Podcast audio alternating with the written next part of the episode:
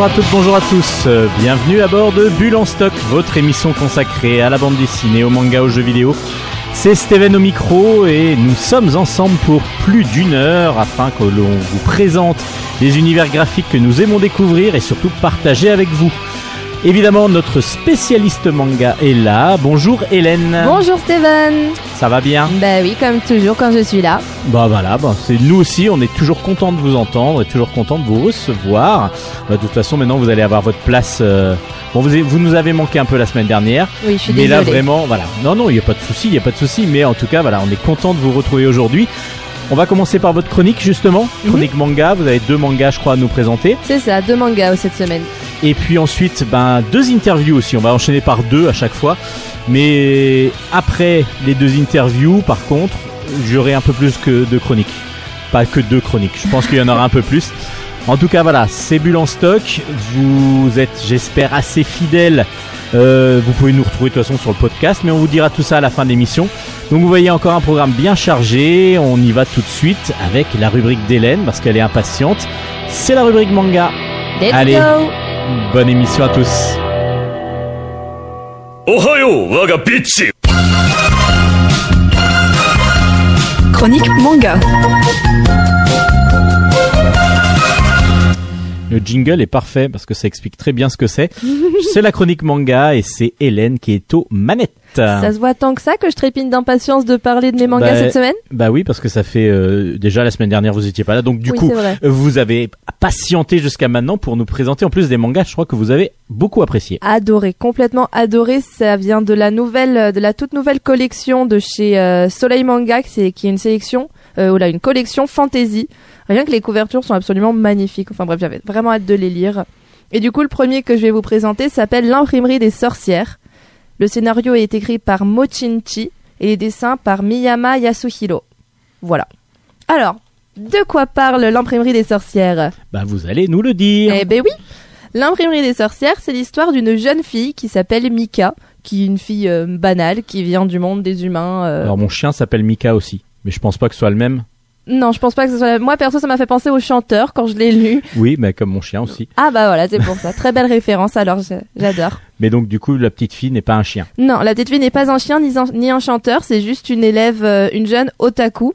Est-ce que vous savez ce qu'est un otaku? Alors c'est quelqu'un qui, je crois, aime beaucoup la culture manga justement et se déguise ou s'habille en manga, non? C'est pas, c'est pas des choses comme ça? C'est... Euh... Alors je suis Un moins spécialiste peu. que vous. Alors allez-y, allez-y, expliquez-nous ce que c'est le taku. Otaku, c'est vrai, c'est plus qu'aimer, c'est vraiment une personne qui est complètement à fond dans l'univers euh, manga, dans les jeux vidéo, qu'il fait, il ne rate aucune convention, il, euh, il a tout le temps des accessoires en rapport avec, euh, avec ses séries préférées sur lui, etc. Un otaku, c'est vraiment le stade au-dessus du fan, on va dire. Et du coup, Mika, c'est une otaku. Et en fait, donc, on nous la présente comme une otaku qui vient du monde des humains quand on lit le, le scénario à l'arrière du manga, mais quand on ouvre le premier tome, on la voit dans une taverne. Dans une taverne d'un univers complètement fantastique et c'est normal. C'est normal, on nous explique pas, on la voit juste là, elle, elle sait qu'elle est là. Et du coup, en fait, euh, on apprend un peu plus tard qu'elle a été euh, envoyée, ou plutôt qu'elle a débarqué dans un royaume complètement fantastique qu'elle ne connaissait pas. Elle ne sait pas comment elle a fait, elle était justement à une espèce de Japan Expo. Au Japon, ils disent la Comic Quête. Ils l'appellent la Comic Quête, oui.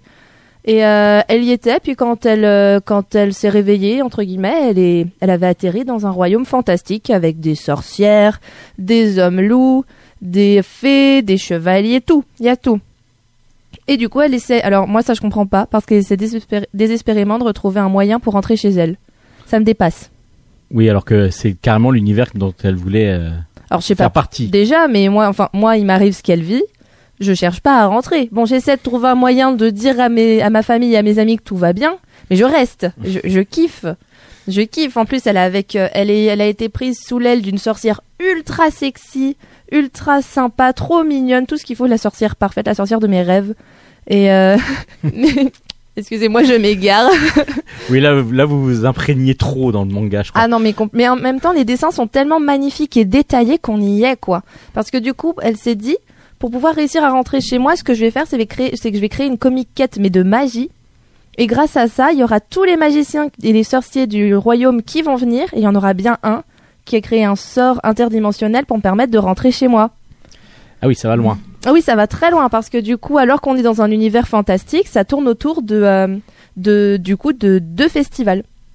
D'accord. C'est très Celui marrant. hein. où elle part et celui où elle veut rentrer. Non, même pas de festival qu'elle monte elle-même parce qu'on est, comme je vous l'ai dit, quand on ouvre le manga, on est déjà, on est déjà dans l'univers et c'est pour ça que sur le coup c'est surprenant parce que on atterrit dedans sans, en fait un peu comme elle, mais elle il y a six mois, mais nous on arrive là, on dit mais qu'est-ce que je fous là? Pourquoi je suis ici? Qu'est-ce qui se passe? C'est pourquoi il y a des gens ils se battent? Et euh, mais il y a tellement du coup de détails, tellement de personnages, les scènes justement où il y a la foule qui euh, la foule qui traverse les allées du festival est tellement bien faite qu'on a l'impression de d'être dedans. Parfois un peu trop de détails, c'est vrai qu'on s'y perd un petit peu dans les pages. J'y suis j'y retournée à plusieurs fois pour en lire certaines, mais mes dessins sont tellement beaux que de toute façon c'est euh, c'est un pur plaisir. Là je montre là je montre une page par exemple à, à Steven. Voilà, oui, parce qu'à la radio, sublime. autrement, c'est vrai qu'elle est très très Vous belle, voyez le très belle micro composition. Non Voilà. La page, est, la page est sublime. C'est un, c'est une grande case avec le visage d'une jeune fille kitsune, une jeune fille avec des oreilles de renard, ou peut-être une louve. Moi, je dirais kitsune. Pardon. Et du coup, euh, mais le Elle visage est très très, détaillé. rapidement dès qu'elle aime. Ah non, mais il est vraiment cette image, je l'ai trouvée euh, fascinante tellement elle est tellement elle est jolie. Et euh, enfin bref, et Donc, beaucoup du coup, aimé. graphisme magnifique. Graphisme à tomber par terre même. L'histoire, L'histoire est un peu un peu surprenante. mais par contre, très mais lisible. très très li- enfin euh, lisible je dirais pas parce que justement c'est le premier tome il y a beaucoup d'informations et heureusement que je suis habituée aux univers fantastiques parce que sinon je serais complètement à côté de mes pompes quelqu'un qui n'est pas euh, familiarisé avec cet univers serait complètement paumé ça je tiens à le dire Donc, il faut quand même avoir un petit peu de connaissances voilà et faut un avoir petit peu des de... connaissances Bon, pas trop non plus. Je pense que c'est non quand même. euh, ça va on s'habitue quand même quand même vite ah oui ce que j'ai oublié de dire c'est que donc ça s'appelle l'imprimerie des sorcières c'est qu'entre temps elle a appris un peu la magie la Mika et du coup elle est devenue euh, elle est devenue donc elle a ouvert son imprimerie et du coup elle euh, elle fait des copies en fait de de parchemins magiques voilà D'accord. donc il y a un petit il y a un petit chapitre où du coup on la voit dans son atelier et tout avec sa avec sa chère amie sorcière Donc, c'est Voilà, voilà. un gros coup de cœur de Bulle en stock. Point un de vue, un, un coup de cœur. le Pas gros coup de cœur arrive après Le gros coup de cœur, il arrive après, Oui. toujours dans la même collection, mais en tout cas pour l'instant, l'imprimerie des sorcières, donc aux éditions Euh, Soleil. Soleil, version fantasy et il est magnifique Et je donc- vous le conseille vivement Donc le premier tome est sorti. voilà Merci Hélène. mais de rien「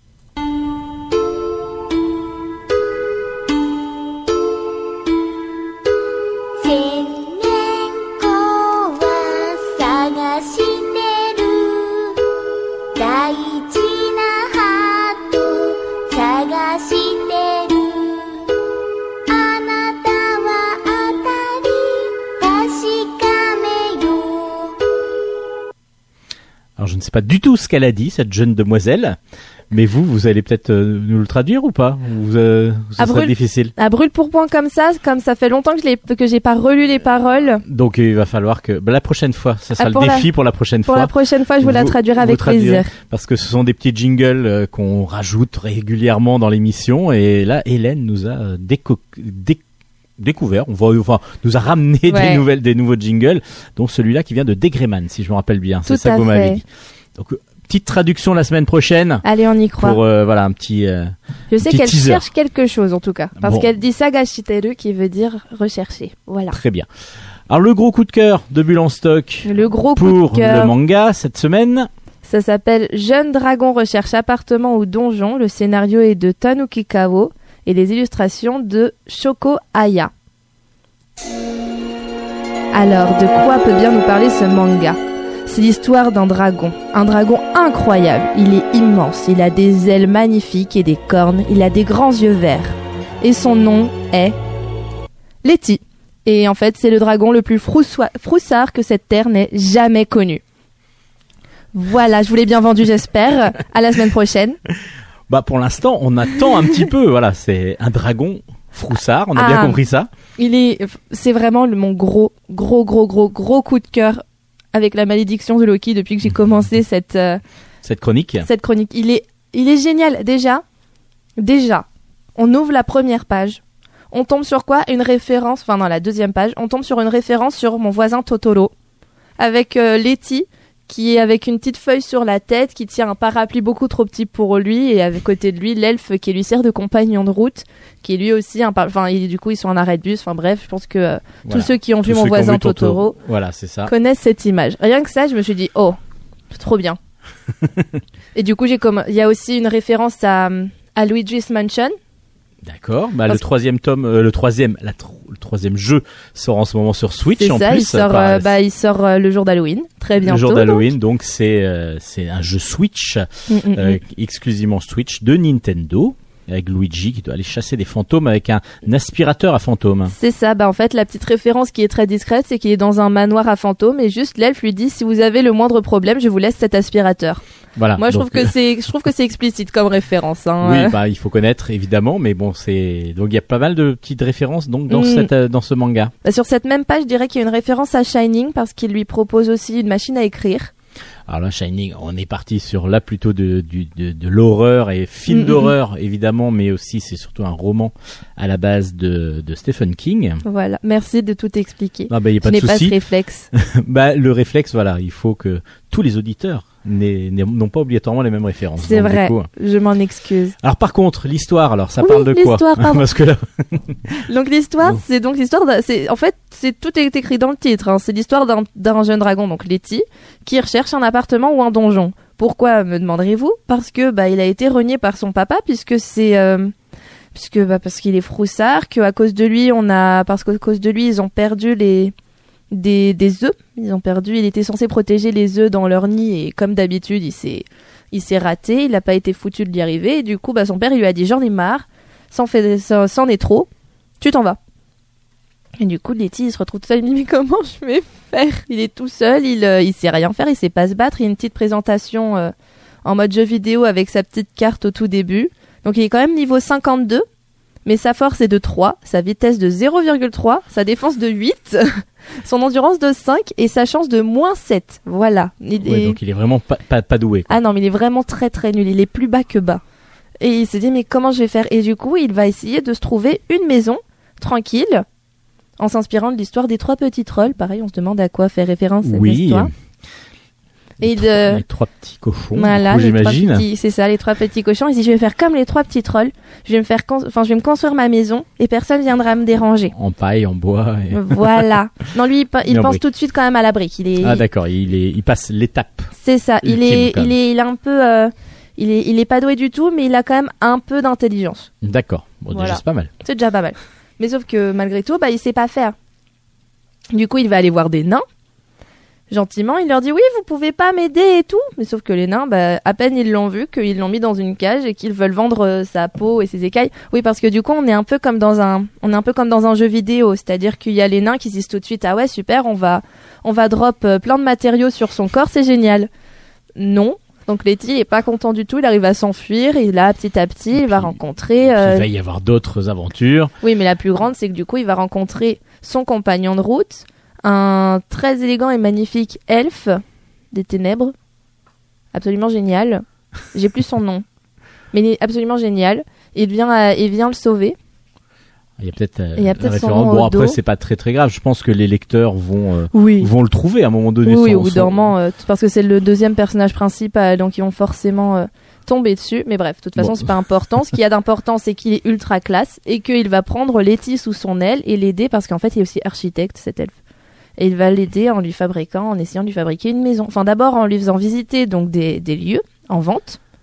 Et euh, du Et coup, c'est- euh, lui construire sa maison C'est après. recherche appartement et maison quoi. C'est ça, mais version Donjons de- et Dragons. Oui, oui. D'accord, c'est la version de Donjons et Dragons de, de, de, de Stéphane Plaza. quoi. C'est. Exactement. et moi, j'ai adoré. C'est c'est pour ça que j'ai envie d'en parler, mais je vais pas le faire parce que sinon, je vais vous, Oui vous voilà, c'est- l'achèterez là, là pas parce vous, tout vous allez spoiler euh, Ouais. un peu trop. Euh, jeune dragon recherche appartement ou maison, c'est pas ça tout à fait, mais c'est donjon et euh, Recherche appartement ou donjon. appartement ou donjon. Bon, donc il y a quand même la même référence, Oui. je pense. Euh, c'est marrant parce que c'est japonais en plus, alors que Ah bah, je pense que c'est un choix des traducteurs Ouais, d'avoir euh, changé ouais. le titre comme ça. Ils se sont dit on est obligé de faire la référence.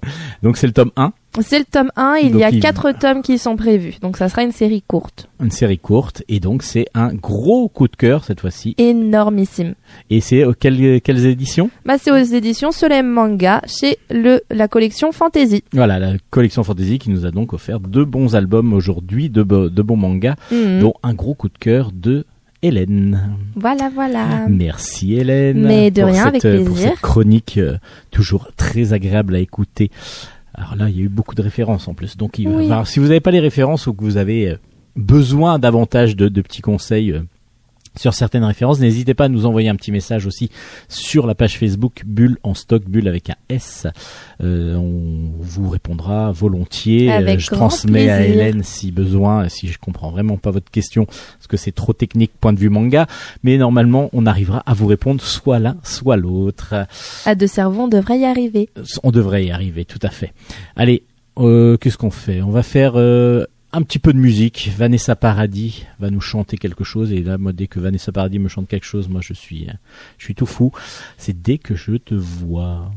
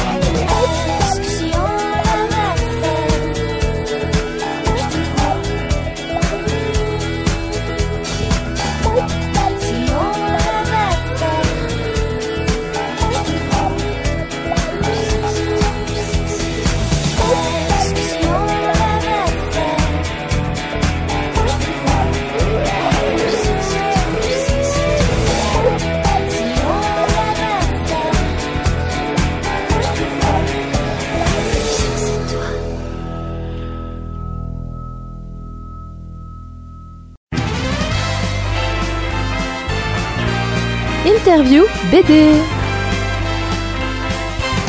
Pour cette première interview, nous recevons Christelle Pécou qui vient nous présenter un sublime album qui s'appelle Les Découvreuses, 20 destins de femmes pour la science. C'est sur des scénarios de Marie Moinard et c'est aux éditions 21 grammes. Euh, vous allez comprendre exactement de quoi ça parle grâce à Christelle Pécou, notre invitée. Aujourd'hui, dans Bulle en stock, nous recevons et nous avons la joie surtout de recevoir Christelle Pécou. Bonjour Christelle. Bonjour. Euh, vous venez nous présenter un nouvel album euh, qui vient de paraître aux éditions 21 grammes.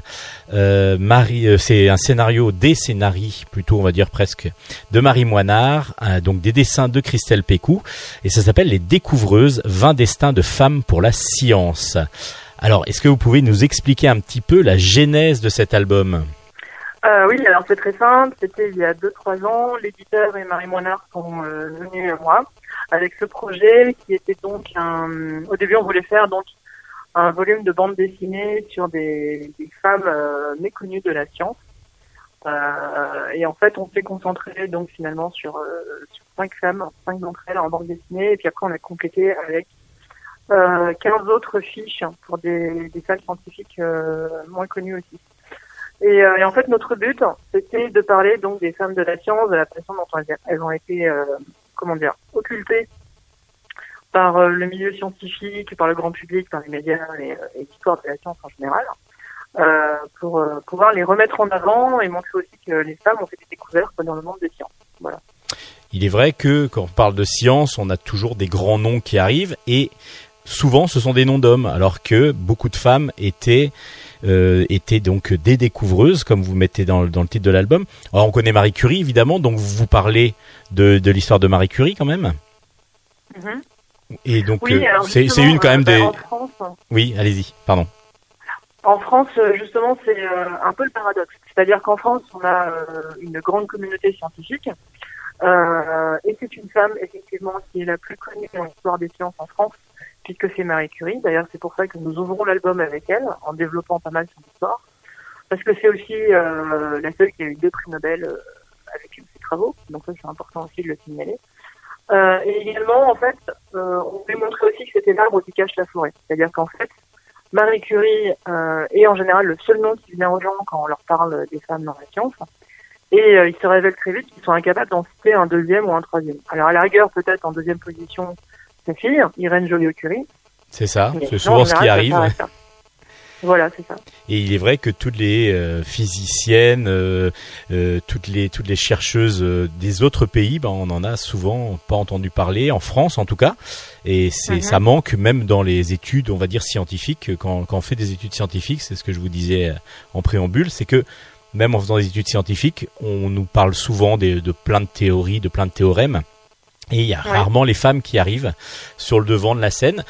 Et ben on va voir que justement dans les dans l'album on, on rencontre des personnes qui ont eu des difficultés de toute façon à faire des études parce que c'était il y a eu des, des femmes dans les au début du XXe siècle par exemple ou même avant qui n'avaient pas la possibilité de faire d'études. Oui, tout à fait. Oui, oui, c'est ça. Bah oui, donc c'était euh, un problème d'accès aux études euh, bien souvent. Euh, c'est pour ça que nos histoires, les, les 20 personnes donc on a choisi, les 20 femmes scientifiques, sont euh, d'époques différentes, de, de pays différents. Euh, évidemment, dans celles de voir leurs travaux reconnus, ce sont évidemment parmi les plus récentes. Mais c'est vrai que par exemple pour quelqu'un comme euh, Ada Lovelace ou comme euh, Eddie Lamar, on est euh, on est vraiment euh, face à des, des situations où leur travail a été reconnu euh, a posteriori, c'est-à-dire après leur mort normale. Euh, donc du coup, euh, c'est vraiment intéressant de constater justement que souvent ces femmes aussi ont eu un accès aux sciences, euh, ben, souvent par leur père, ou euh, parce qu'en tout cas le- le- leur éducation leur permettait d'avoir un accès aux sciences. Euh, et aussi, si elles arrivaient à faire des travaux, c'était aussi grâce à leur mari. Alors ça, c'est vrai que c'est un peu le paradoxe hein, et de, de cette situation-là. Mais euh, évidemment, ces femmes-là, sans cette aide-là, euh, à des périodes anciennes, donc elles ne pouvaient pas accéder aux sciences. Évidemment, au XXe siècle, tout ça a changé, tout ça a évolué. Elles ont plutôt euh, commencé à travailler euh, bah, de leur propre côté, elles ont pu mener leur recherche. Oui, donc la- l'accès aux sciences euh, des femmes en général, euh, facilité dans la deuxième moitié du XXe siècle, puisque donc euh, bah, le- ça s'est démocratisé pour les garçons et les filles. Euh, aussi au niveau social, c'est-à-dire qu'en fait, même si on était des classes sociales euh, basses, on pouvait quand même euh, avoir un accès aux sciences euh, à l'école en général. Euh, dans les pays en tout cas les plus les plus favorisés par rapport à ça évidemment et euh, c'est vrai que du coup, ben, elles avaient moins besoin, notamment, de se réfugier derrière. Enfin, en tout cas, elles avaient moins l'impression de voir leurs travaux aussi volés par par des hommes. D'ailleurs, souvent, ça a été le cas, et c'est ce qu'on essaie aussi de démontrer euh, dans les quelques cas qu'on a qu'on a qu'on a montré. Euh, donc, euh, certaines ont vu leurs travaux euh, volés par euh, leur mari, leurs collègues, etc. Quoi. Oui, et puis Voilà. même même dans au XXe siècle où, où justement ça se commençait à se démocratiser, mais comme euh, j'avais l'exemple de Marthe Gauthier euh, sous les yeux là, qui était médecin pédiatre, qui a découvert en fin de compte le le, le système de, de chromosomes supplémentaires pour la trisomie, c'est ça? Oui, c'est ça. Ouais. ouais. Et qui elle s'est aussi fait voler un petit peu. euh, c'est pas elle qui a annoncé euh, sa découverte et en fin de compte jusqu'à très tard dans les années de- 2000, c'est ça? Elle a elle a été reconnue comme étant la découvreuse. Oui, alors c'est vrai que dans certains cas, euh, notamment celui de Marc Gauthier, celui de Rosaline Franklin aussi, euh, ce sont des cas où leurs euh, travaux ont mis beaucoup de temps à être considérés comme étant prépondérants dans la découverte de certaines choses. Donc, euh, bah, Rosaline Franklin notamment, c'est pas euh, non plus elle qui a découvert l'ADN, mais c'est elle qui a quand même permis, qui a fait un cliché, hein, qui a permis euh, de comprendre comment fonctionnait l'ADN, comment était construit la- l'ADN. Donc, euh, ce sont des femmes qui ont participé, qui ont eu une, euh, une, une part euh, prépondérante dans, dans ces découvertes-là. Marc Gauthier, c'est elle vraiment qui a découvert ça, pour le coup. Donc, et ça, c'est vraiment ce qu'on voulait remettre en avant, c'était ben, leur, euh, leur part active à tout ça et qui a été complètement euh, gommée. Voilà. Et, et moi, celui qui m'a paru le plus intéressant, enfin pas le plus intéressant, mais c'est le plus impressionnant, c'est le cas d'Eddie Lamar.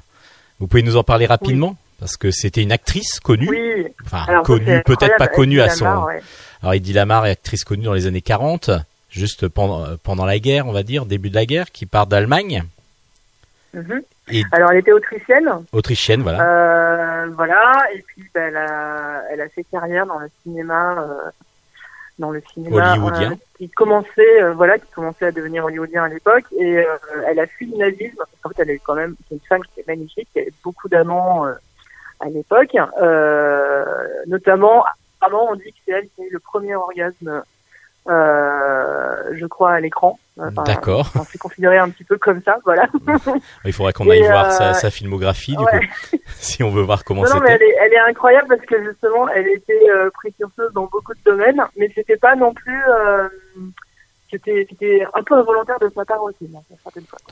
Et en fait, donc, elle a fui un, un, un mari ou un amant, je sais plus qui était euh, Un mari, je crois, oui. partenaire des nazis. Oui, voilà, c'était Qui un vendait des armes aux nazis. ouais. Voilà, c'est ça. Et, euh, et euh, elle a fui cet univers qui était quand même extrêmement toxique. Euh, c'était quand même un, un milieu où on pouvait croiser Mussolini ou Hitler. Et, euh, et donc elle a pris un bateau pour euh, pour s'en aller aux, aux États-Unis où elle a fait carrière dans le cinéma américain puisqu'elle a eu la chance de rencontrer euh, un immense producteur euh, sur le bateau. Alors je pense que c'était un petit peu orchestré de sa part aussi parce que elle a réussi à manigancer, euh, à prendre le bon bateau pour se retrouver euh, euh, En présence de ce producteur. De, là où il, voilà, voilà, c'est ça. Et, euh, et donc elle s'est présentée euh, à lui, elle a sympathisé avec sa femme, elle s'est présentée à lui, et puis elle a dit qu'elle voulait faire et comme effectivement elle avait un physique absolument extraordinaire, ben, il a accepté. Et elle s'est retrouvée vite dans ce carcan hollywoodien où elle était très belle.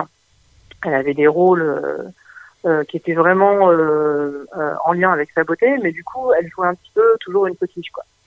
Et parallèlement, en fait, c'était une femme très intelligente, très vive, et elle a développé donc un système euh, qui permet, euh, qui pouvait permettre à l'époque, c'était la Seconde Guerre mondiale à ce moment-là, donc, qui pouvait permettre de, de lutter contre les sous-marins nucléaires, en fait. Euh, pardon, les sous-marins, excusez-moi, les sous-marins, non, qu'est-ce que je raconte? Et pour les, les missiles.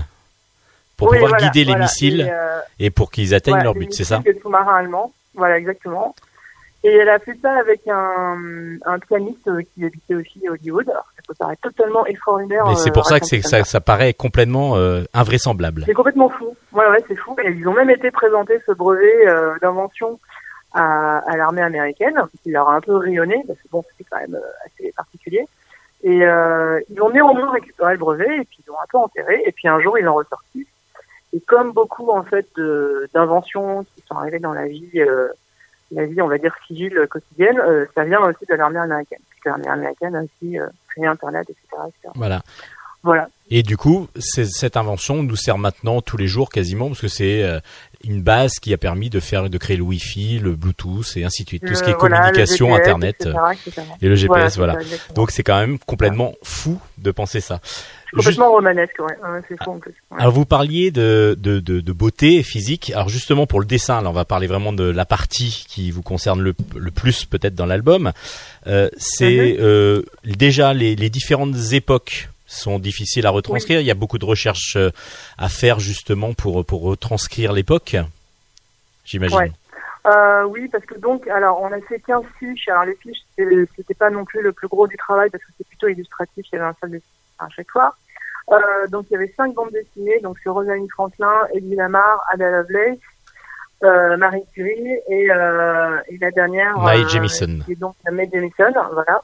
Qui est donc la première astronaute euh, noire, euh, afro-américaine en tout cas dans l'espace. Euh, et donc pour nous c'était euh, très important justement de pouvoir représenter un peu des époques différentes parce que, et puis sur divers continents aussi. Alors euh, notamment on a donc plutôt l'Angleterre, la France évidemment parce que comme c'est quand même une, une bande dessinée qui vient en France, on voulait vraiment mettre ça en avant aussi. Euh, donc il y a pas mal de françaises quand même dans le lot. Et puis euh, donc évidemment euh, évidemment euh, les États-Unis parce qu'il y a quand même beaucoup de choses qui se passent aux États-Unis et notamment au niveau recherche scientifique. Voilà. Et, et du coup pour, Et euh, donc pour- euh, oui, il y avait un gros travail de recherche euh, donc, sur, sur les périodes à représenter. Voilà. Et donc ça ça a été un travail euh, qui qui demande beaucoup de temps suivant les, les périodes, plus de temps suivant une période plus ancienne ou ou vraiment on est euh, tout on est sur le même système à chaque fois pour chaque période? Parce qu'une période moderne, on va Non, se dire, on a, on a l'impression d'avoir plus de documentation. Oui, voilà, c'est ça. Ben, je sais que par exemple pour la fin de la carrière de Eddie Lamar, j'ai- j'ai essayé de reprendre un peu le, le Miami euh, des années euh, 70-80. C'était pas très très facile. Euh, Enfin, en tout cas pour une case ou deux. Là. Puis, euh, et puis sinon, euh, la Lovelace, bon, c'est l'Angleterre, euh, après Byron, etc. Donc euh, c'est quand même des, des, de très jolis costumes. C'est un peu Jane Austenien, on va dire. C'est agréable aussi à dessiner. Euh, en fait, finalement, pour moi, le plus difficile, c'était quasiment Marie Curie, parce que Marie Curie, il y avait, euh, il y avait des lieux qui étaient très emblématiques, euh, la Sorbonne, euh, il y avait euh, des quartiers de Paris aussi, un petit peu la campagne française à l'époque. Et ça, j'ai trouvé ça vraiment euh, intéressant parce que c'était, euh, c'était comme une promenade dans le, dans la France euh, ancienne, euh, avec assez peu de documentation, parce que sur Internet, finalement, il y a beaucoup de choses, mais quand on fait bien le tri, on trouve pas toujours euh, ce qu'on souhaite.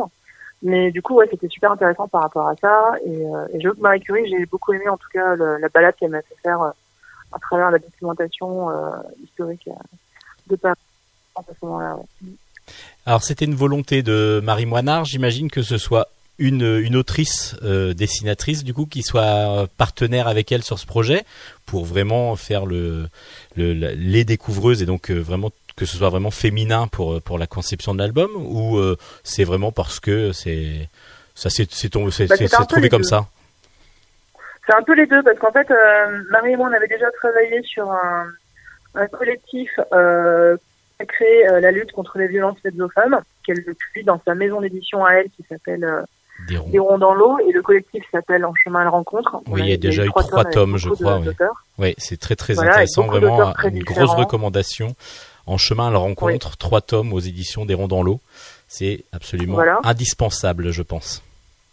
Et on parle de beaucoup de choses euh, différentes. Donc les violences faites aux femmes, il y a différents, euh, il y a différents stades. Évidemment, il y a les violences physiques, il y a aussi les inégalités, etc., etc. Donc, euh, donc ça c'était déjà le premier point. Et le deuxième point, c'est que moi j'avais déjà fait avec euh, une autre autrice euh, scénariste hein, qui s'appelle Virginie Greiner. On avait fait euh, un tome, un one shot pardon chez Dupuis sur Hypatie, qui était donc une une femme savante euh, de l'Antiquité euh, qui a été donc tuée par des fanatiques religieux parce qu'elle était justement scientifique. Euh, elle était aussi euh, euh, astronome, mathématicienne et philosophe. Et à l'époque, c'était absolument impossible qu'une fasse euh, qu'une femme euh, fasse ça tout seul, toute seule en fait. Et, euh, et donc moi, c'était déjà un sujet qui me, qui me sensibilisait en tout cas, le, la- le problème des femmes dans la science. Et donc c'est tout naturellement, je pense qu'elle s'est adressée à moi euh, pour la réalisation du projet. Voilà. Bon, en tout cas, le duo fonctionne excellemment bien. Moi, j'ai adoré cet Bah, album parce que beaucoup. euh, entre les découvertes des, de, de beaucoup de femmes que je ne connaissais pas et justement, ben voilà, ça m'a permis d'avoir un éclairage sur ces femmes. Donc il y a un côté didactique qui est vraiment très très intéressant.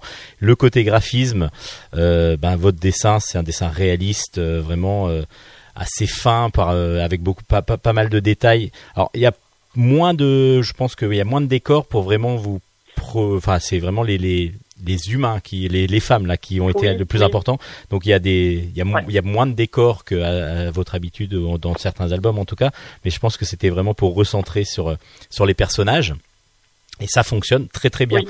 parce que du coup on passe d'une époque à l'autre en plus sans problème parce que chaque chapitre est vraiment euh, bien dessiné puis on, re- on se relance sur une sur une histoire. Moi j'ai adoré ça. Euh, ben voilà c'était c'est juste pour dire que euh, aux auditeurs qu'il va falloir vraiment courir dans votre meilleure librairie pour aller découvrir les découvreuses. Je pense que c'est ça, ça résumera bien je sais pas si vous avez Ouais, autre merci chose beaucoup en tout cas. ah bah non, mais c'est tout à fait logique. Alors je, ré- je répète un petit peu les références. Les découvreuses 20 destins de femmes pour la science. Euh, c'est donc de Marie Moinard qui a récupéré et qui en a fait des petits scénarios de chaque histoire, de chaque de, de six femmes et euh, non de cinq femmes en bande dessinée. Et puis après il y a des, des fiches euh, techniques sur chacune autre-. Donc euh, sur les 20 pour, pour, en- pour en faire 20. Christelle Pécou au, au dessin, euh, Marie-Sophie Palac, euh, Palac, j'en ai pas parlé, qui est présidente de- d'Elle Oui, Bouge, qui a J'ai fait la préface. euh, Ouais, voilà, c'est ça. Alors je fait connaissais pas non plus. Du coup voilà ça voilà c'est aussi intéressant de découvrir encore quelqu'un par par l'intermédiaire de cet album là et c'est aux éditions donc 21 grammes. Voilà, c'est ça. Et alors du coup, j'ai une petite annonce à faire par rapport à ça aussi. On y va. Euh, enfin deux d'ailleurs. Alors le problème c'est que là l'album est en rupture de stock, il est réimprimé, il sera disponible à la fin du mois, fin octobre. Alors fin octobre 2019, c'est quand vous ça dépend quand vous écoutez le podcast, peut-être que vous serez euh, déjà il sera déjà disponible. Oui. On peut peut-être à nouveau le retrouver. Et puis en fait, on est en train de travailler à un, un autre volume chez le même éditeur avec Marie Moinard, donc qui va concerner les femmes des luttes sociales. Voilà. D'accord. Donc là, on va partir plus sur le côté politique et le côté euh, et Euh, essayer de changer alors, les, choses, auto- non pas par la science, mais par euh, par euh, plus par les, les mœurs Bah, et puis la par société. différentes, euh, voilà, différentes formes de lutte, c'est-à-dire euh, des luttes civiques, des luttes de droits aussi qui concernent pas les femmes, euh, mais pas seulement. Donc euh, voilà. Et euh, c'est toujours avec Marie Moinard et c'est avec euh, avec 21 grammes. Voilà. Je Et ne sais ce- pas encore quand est-ce que ça va sortir, mais on a commencé à travailler dessus. D'accord. Et pour nous, ce sera avec encore un grand plaisir, je pense. Eh ben merci beaucoup. merci beaucoup. Merci beaucoup Christelle Pécou donc d'être venue dans l'émission Bulle en stock nous présenter les découvreuses 20 destins de femmes pour la science. Donc pour l'instant, bah, demandez quand même à votre libraire, il lui en reste peut-être un en stock et puis euh, autrement au pire vous attendez la réédition. Euh, C'est chez 21 grammes avec Marie Moinard au scénario. Christelle, merci beaucoup d'être venue en stock. Merci.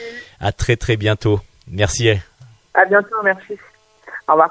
C'était l'interview de Christelle Pécou euh, qui, vient nous, qui venait nous présenter les découvreuses 20 destins de femmes pour la science sur des scénarios de Marie Moinard avec euh, aux éditions pardon 21 grammes.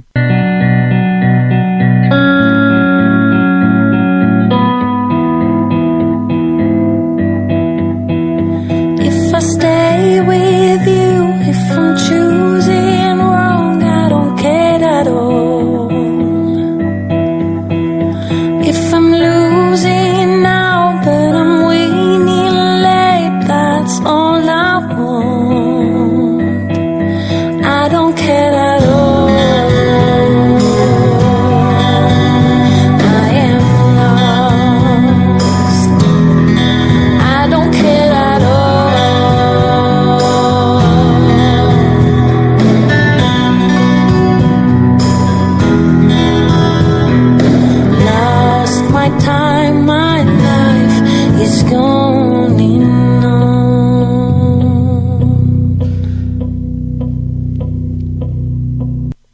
On enchaîne maintenant avec la deuxième interview, un gros coup de cœur, euh, comme l'était la première, euh, le, premier album que qu'on vous a présenté, les découvreuses. Euh, L'esprit de Lewis, l'esprit de Lewis, tome 2, l'acte 2 est sorti. Je vous avais déjà parler du premier tome qui était un gros gros coup de cœur et ça s'est confirmé. Le diptyque est fini et c'est un pur chef-d'œuvre, je trouve.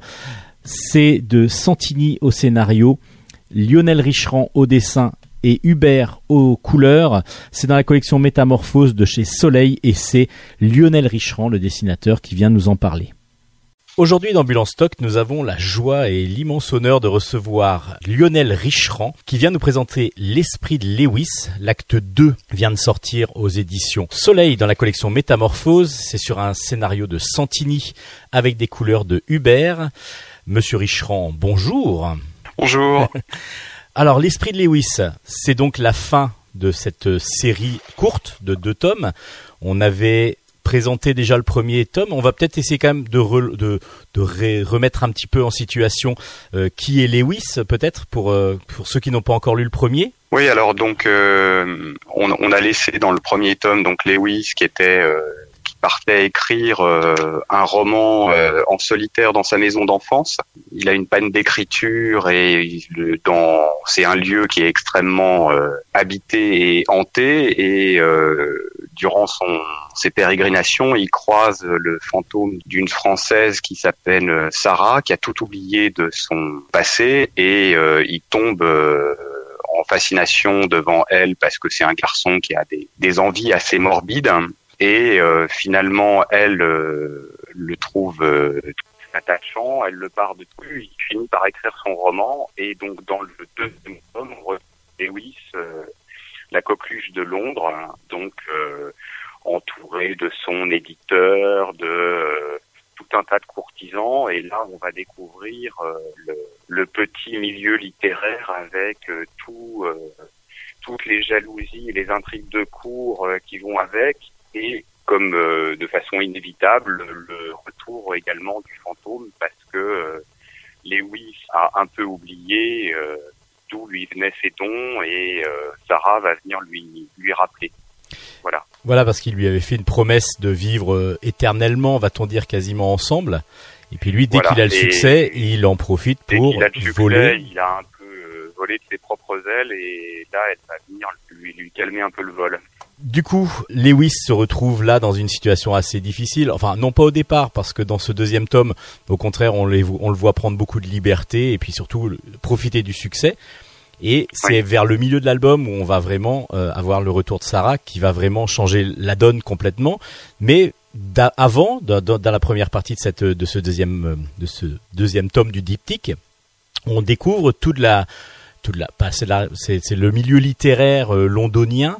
Euh, c'est à partir de références précises que vous avez créé ces personnages ou c'est vraiment des, des personnages complètement inventés euh, qui auraient pu exister Bah, à l'époque bah, il se trouve que bon le, le, scénario euh, c'était un scénario de long métrage que Bertrand euh, Santini avait développé et dont j'ai fait l'adaptation euh, sur un sur un intérêt commun pour les récits fantastiques de hantise euh, qui euh, qui avait assez court euh, enfin on a vraiment des références au portrait de Dorian Gray et il se trouve que ça se situe en, en 1899 1900 et on est en pleine période euh, art and craft donc euh, c'est plus une évocation d'une ambiance littéraire. Euh, pour moi par exemple le personnage de l'éditeur Alistair l'inspiration c'est Oscar Wilde mais euh, Oscar n'a pas été éditeur. Mais donc euh, voilà il y a un peu cette espèce de physique de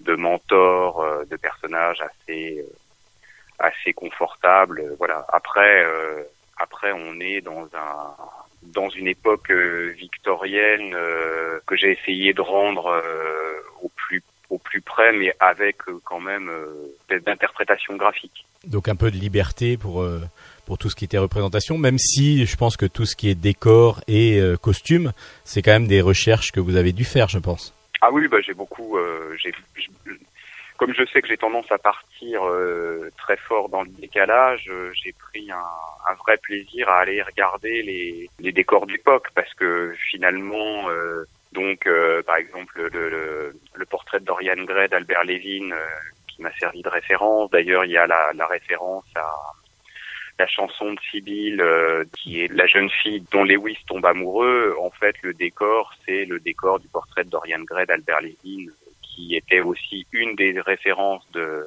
de Bertrand Santini et que j'ai incarné en fait à l'image dans ma mise en scène. Graphiquement, vous cherchez vraiment l'ambiance à chaque fois, donc euh, que ce soit quand il y a le fantôme ou pas, quand il y a le fantôme de Sarah, parce que dès qu'il y a le fantôme de Sarah, on a l'impression qu'il y a une sorte de ben, légèreté, un petit peu comme euh, comme si c'était ben, justement le fantôme, et l'ambiance de, de la planche du coup tombe là-dedans aussi. Donc euh, c'est un travail que vous avez vous décidé dès le départ seul ou c'est un travail avec Bertrand Santini qui lui aussi, je crois, est dessinateur et, et fait pas mal d'animations? Oui, mais en, en- en fait là-dessus j'ai eu, euh, enfin, euh, je veux dire, j'ai fait vraiment tout le travail d'adaptation.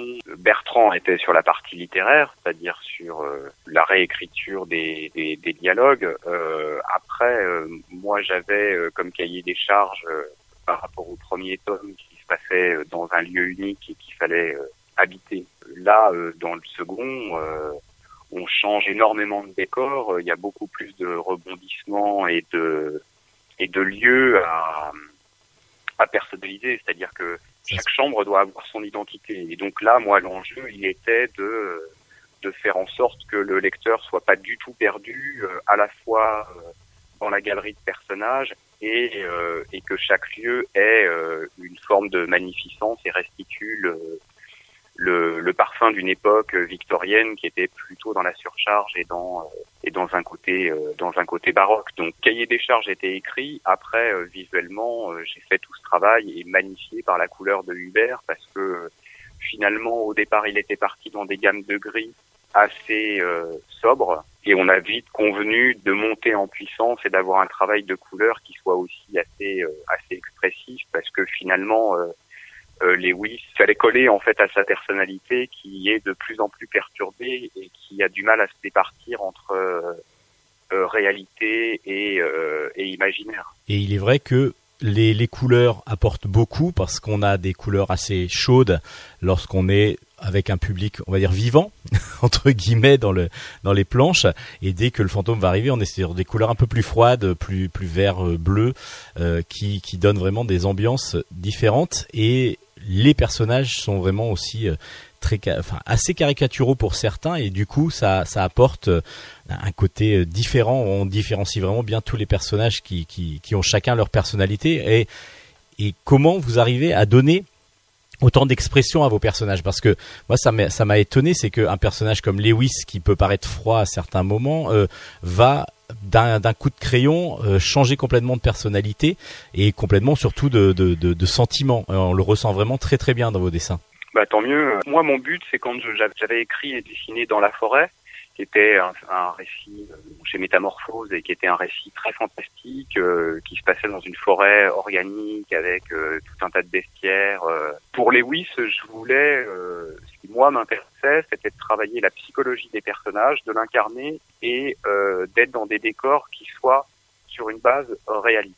Donc du coup, parce que c'est pas forcément mon champ de là où j'ai des facilités, et il y avait vraiment cet enjeu de- du premier tome où c'était avant tout le, euh, le- les décors qui prédominaient avec euh, un rythme d'errance et de découverte, alors que second tome, on a une galerie de portraits. Comme les personnages, euh, finalement, euh, ils doivent exister tout de suite. C'est-à-dire que immédiatement, on doit, euh, on doit les ressentir très fortement, donc il faut les incarner. euh.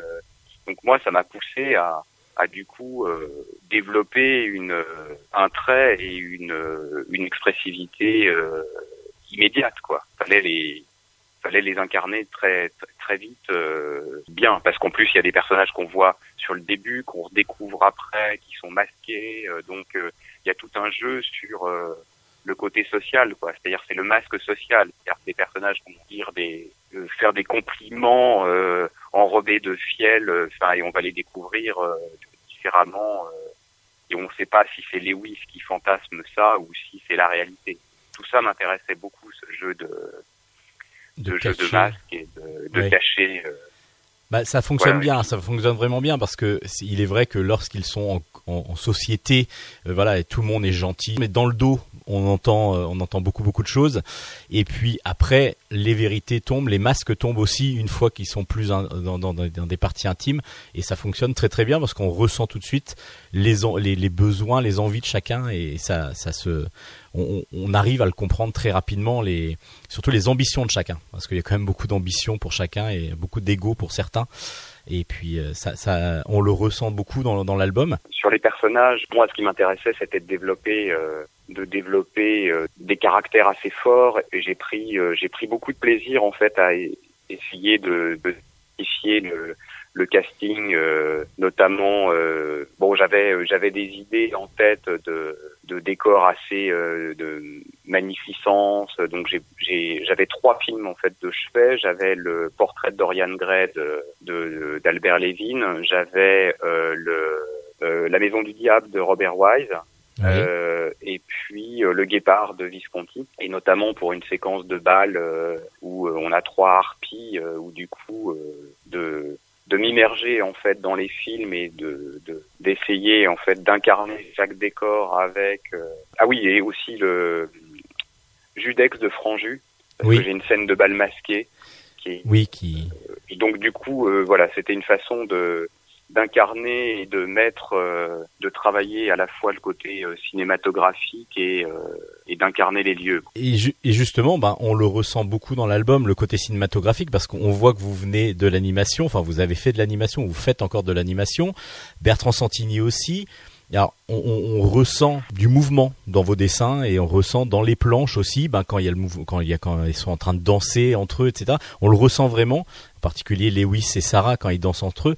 On a vraiment l'impression de, de les voir tourner et c'est assez impressionnant parce qu'on est vraiment pas loin de de se dire que ben ça pourrait être animé si on prête- si on mettait vraiment bout à bout euh, tout ce qui tout ce qui est fait et c'est vraiment très très impressionnant. Bon bah tant mieux. Ouais voilà. Donc si c'était la volonté de départ, euh, ça ça ça fonctionne. Ça fonctionne. Bah, la parce que- volonté, euh, de, de toute façon, au départ, on est dans un, on est dans une écriture euh, très euh, cinématographique. D'ailleurs, ça a été pour moi euh, toute la difficulté, euh, c'est que c'est pas écrit pour le médium bande dessinée. C'est-à-dire que euh, il y a tout un tas de travail de, de, de lieux, d'ellipses qui fonctionnent très bien en, en film, qui sont très difficiles à retraduire en, en bande dessinée. C'est-à-dire le, notamment le, le- le blocage littéraire dans le premier tome m'avait demandé beaucoup de beaucoup d'efforts pour pouvoir le rendre. Et là, l'identité des différents lieux ou euh, par exemple l'incarnation de la musique, euh, puisque à un moment donné il a des blocages. euh, euh, en fait, il perd euh, toutes ses facultés. Donc en fait, il perd la faculté de la lecture, il perd la faculté de la de la musique et donc de traduire euh, la musique euh, dans un découpage de bande dessinée. Voilà, j'avais en fait j'avais pas d'enjeu euh, à, à rendre évident euh, dans l'album sans que ce soit, euh, il fallait que ce soit immédiatement euh, perceptible par le lecteur. Quoi. Était, euh, et donc euh, du coup, euh, j'avais j'avais tout ce travail-là à, à digérer et à, et à réinterpréter. Euh. Et ça fonctionne. voilà, ça fait. Et ça fonctionne parce tant qu'on ressent bien les émotions que ressent euh, euh, que ressent Lewis, et les autres personnages aussi, et, et puis on, on a cette, cette toute cette ambiance victorienne qui est vraiment super bien retranscrite et euh, c'est vraiment un pur chef-d'œuvre pour moi. Le, le diptyque est vraiment un excellent diptyque que je recommande, mais vraiment à tout le monde. Déjà, j'avais recommandé le premier tome qui pour moi était un- une grande grande réussite, et le deuxième bah, ne me fait pas mentir, surtout que bah voilà la- la- le final en plus surprenant. Donc euh, moi je trouve que c'est très très bien écrit en plus et graphiquement c'est magnifique. Donc euh, une grosse Eh réussite. ben, tant mieux. voilà. Merci beaucoup. Et c'était euh, quand vous parliez de cinématographie, enfin que c'était fait pour le cinéma au départ, c'était euh, normalement de l'animation qui, qui aurait dû être euh, Non, c'était de la prise de vue réelle. prise de vue réelle. Euh, donc, donc du coup il y a- C'était de la prise de vue réelle. euh, donc il y avait même pas de, de code graphique déjà utilisé vu que c'était du cinéma, c'était du cinéma. Bah après, réel. on est dans du fantastique, donc il y avait, euh, on, on était euh, malgré tout dans le film de genre et euh, après il fallait l'incarner, c'est-à-dire que ça restait quand même un film euh, en costume, euh, fantastique. euh, et d'ailleurs, euh, moi c'est ce que je lui souhaite, c'est que c'est qu'il trouve. Enfin déjà, je pense qu'il a trouvé, euh, il s'est incarné avec la bande dessinée et, euh, et je pense que voilà, il a, ça, ça va redonner un, un deuxième souffle à ce, à ce projet. Enfin maintenant il est euh, maintenant il est il est développé. Voilà. Donc il y aura possibilité de l'adapter sous d'autres formats du coup. Peut-être Voilà. son format initial qui était donc le- la prise de vue réelle. Lionel Richerand, je vais vous, je vais, je vais pas vous rappeler à vous parce que vous le connaissez, je crois les références. Je vais rép- répéter aux auditeurs notre gros coup de cœur d'Ambulance Stock. Ça s'appelle L'Esprit de Lewis. C'est l'acte 2 qui est sorti. De Bertrand Santini au scénario, Hubert au dessin et donc Lionel Richerand, notre invité À la couleur. À la couleur, pardon, Hubert, j'ai dit, couleur. à- au dessin, j'ai dit c'était à la couleur, pardon, Hubert. Et c'est dans la collection Métamorphose de chez Soleil, magnifique collection en plus parce que du coup vous avez un bel écrin, enfin c'est même pas un écrin, mais vous avez un bel, euh, un bel, un bel objet qui, qui fait un petit peu imitation, enfin on a l'impression d'avoir un peu du cuir, etc. C'est vraiment un très très bel objet en plus parce que dans la collection Métamorphose, à chaque fois il y a une, une volonté de créer en plus un bel objet, non pas que un album de BD, mais un- vraiment un bel objet en plus autour. Je sais pas ce que vous en pensez, mais Oui, je trouve que les, était- les objets on- sont vraiment très beaux. Oui, puis j'ai moi j'ai bien aimé le fait de pouvoir euh, justement euh, assumer ce travail de diptyque, c'est-à-dire que les deux couvertures se répondent. euh, on a, euh, enfin voilà, il y a le côté livre, euh, enfin la, la, avec euh, l'esprit de la couverture Mm. en fait, c'est-à-dire le, le, le un pantone doré euh, pour la couverture, le côté euh, vernis sélectif qui donne l'aspect fantomatique. Ensuite, euh, enfin c'est c'est très agréable de travailler avec euh, des, des éditrices qui, euh, qui soignent la, la fabrication, le détail et euh, voilà au- autant le, le fond que, que la forme. Voilà, bah, le fond est excellent, la forme est très très belle aussi. Donc voilà, c'est un gros coup de cœur de Bulle en stock. Lionel Richand, merci beaucoup d'être venu Bah, dans Bulle en stock pour merci. nous parler de ce superbe album. Et à très bientôt. Oui, avec plaisir. Bah, donc Merci. euh, ce sera en, en avril, je pense. euh, je, je sortirai un roman graphique euh, autour de Frink et Freud. Ah, Donc, on aura l'occasion d'en reparler. Ah bah volontiers, vous serez, vous serez de, de nouveau le bienvenu en stock. Merci beaucoup Lionel. Merci. À très bientôt, au revoir. Au revoir. C'était donc l'interview de Lionel Richerand qui venait nous parler de l'esprit de Lewis, l'acte 2 qui finit donc le diptyque sublime de, de, de cette série. Euh, c'est dans la collection Métamorphose de chez Soleil sur un scénario de Santini et des couleurs de Hubert. Merci à Lionel Richerand d'être venu d'Ambulance Stock. Allez, on passe maintenant aux chroniques bande dessinée.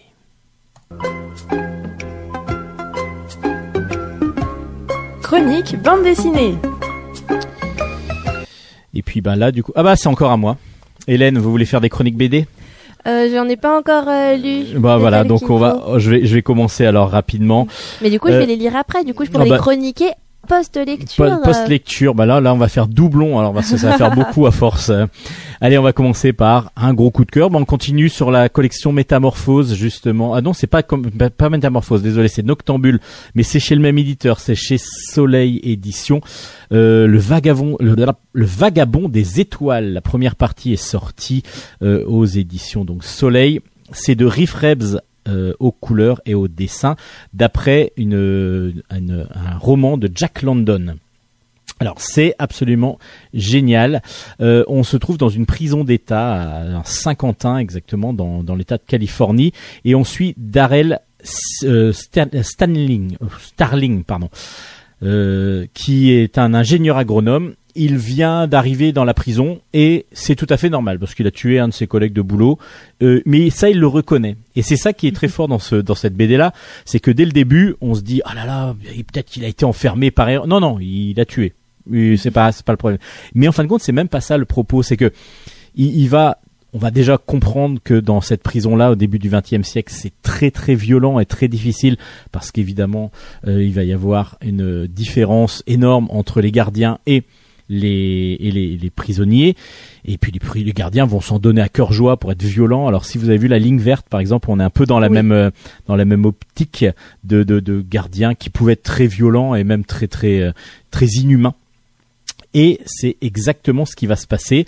Euh, il se retrouve donc sous les barreaux et derrière les barreaux. Et puis, ben, lui, il essaye de, de voilà, de, de vivre sa vie euh, entre guillemets dans la prison. Il se prend pas vraiment la tête avec personne, à part qu'il est honnête et il dit ce qu'il ce qu'il ce qu'il veut et ce qu'il pense et il fait ce qu'il pense surtout. Et puis un jour, il y a, il y a quelqu'un qui essaye de fomenter une, un, comment dire, un- une, une évasion collective.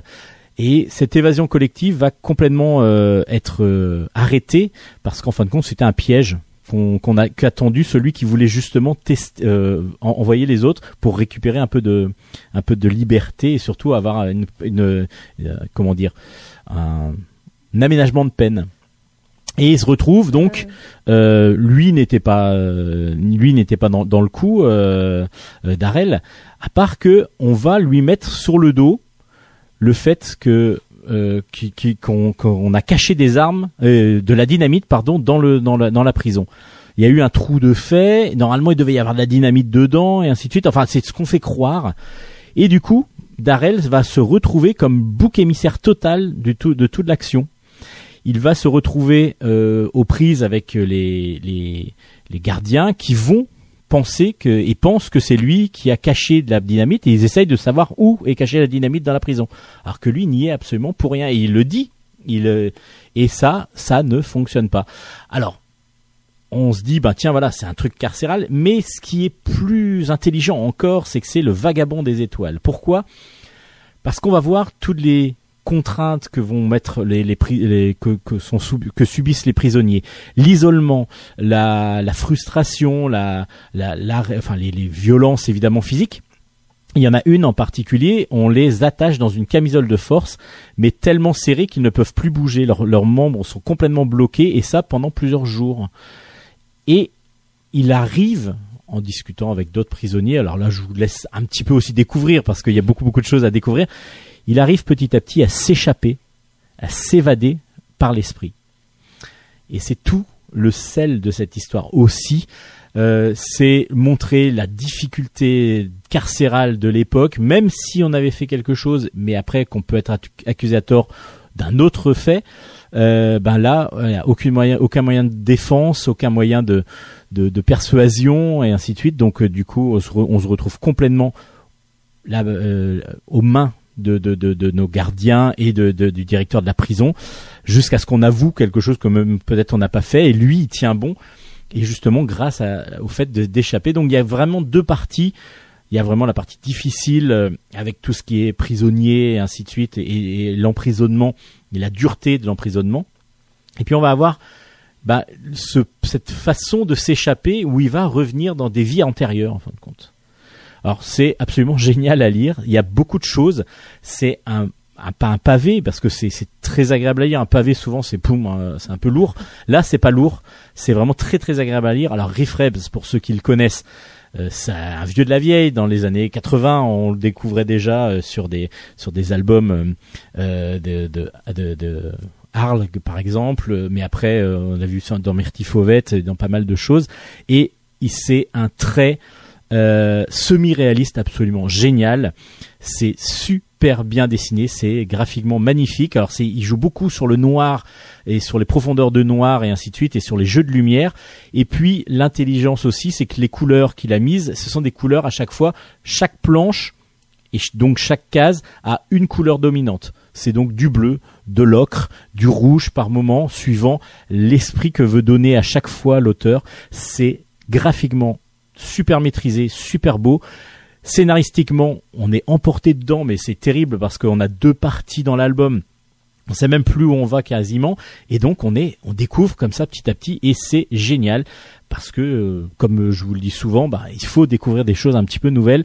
On n'est pas sur une linéarité non plus totale de la de, de, du récit, et c'est absolument génial. Ça s'appelle Le Vagabond des étoiles. Le premier, la première partie est sortie, c'est de Riff Rebs dans la collection Noctambule de, de chez Soleil. Vraiment un gros coup de cœur et une obligation quasi d'achat.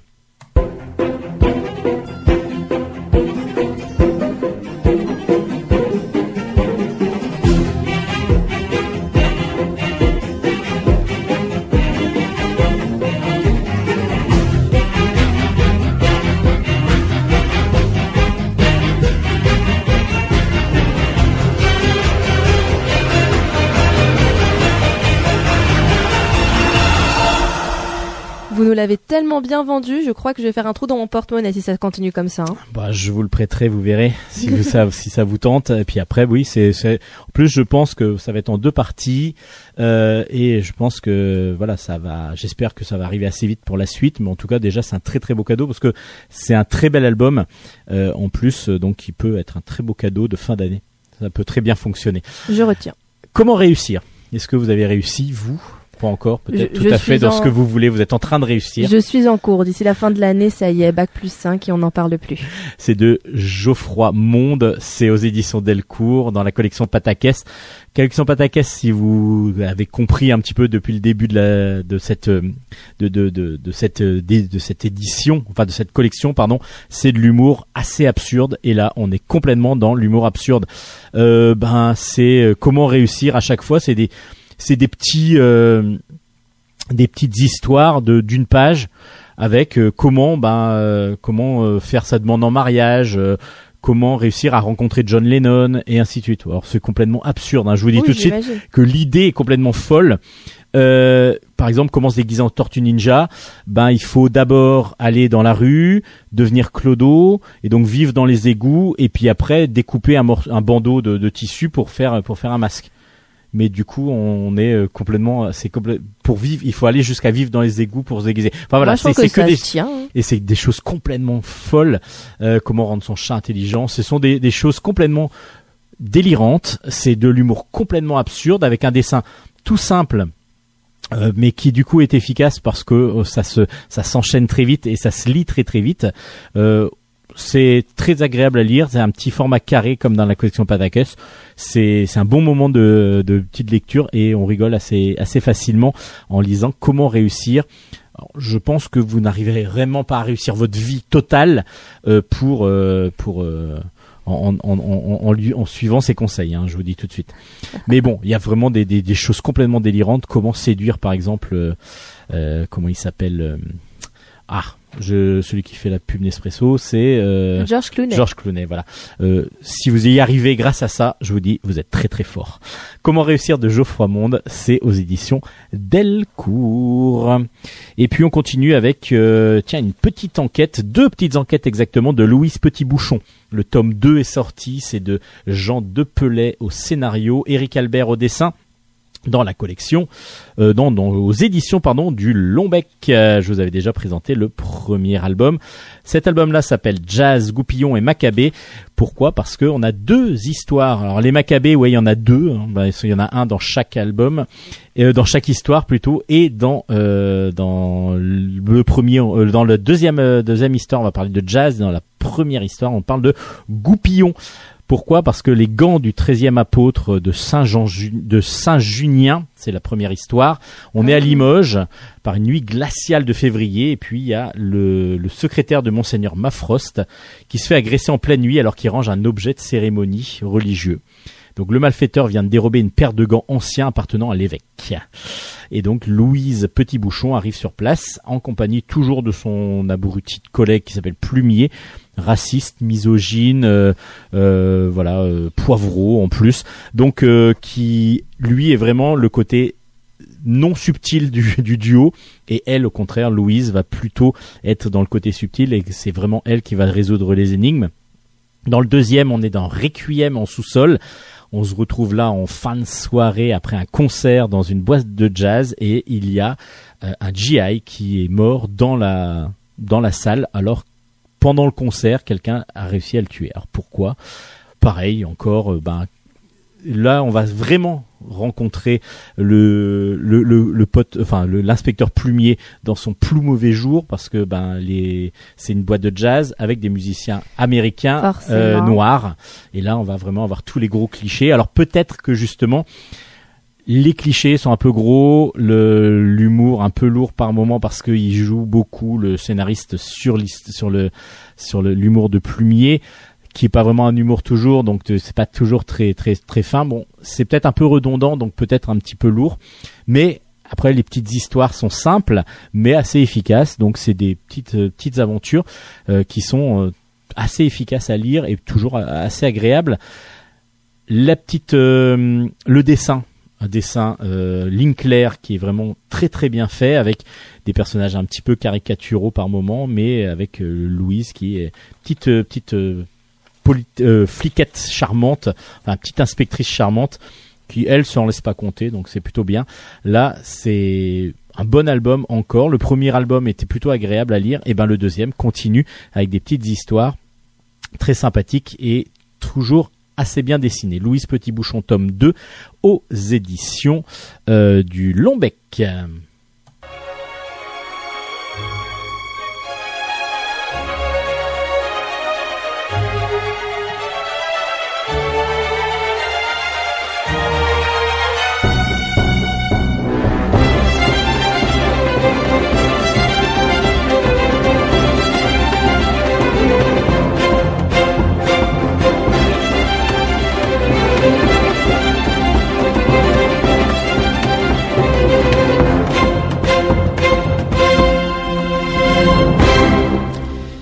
Alors là, on va faire appel à notre euh, connaissance cinématographique avec The Kong Crew, tome 1. Je suis vraiment très très mauvais dans mon accent anglais.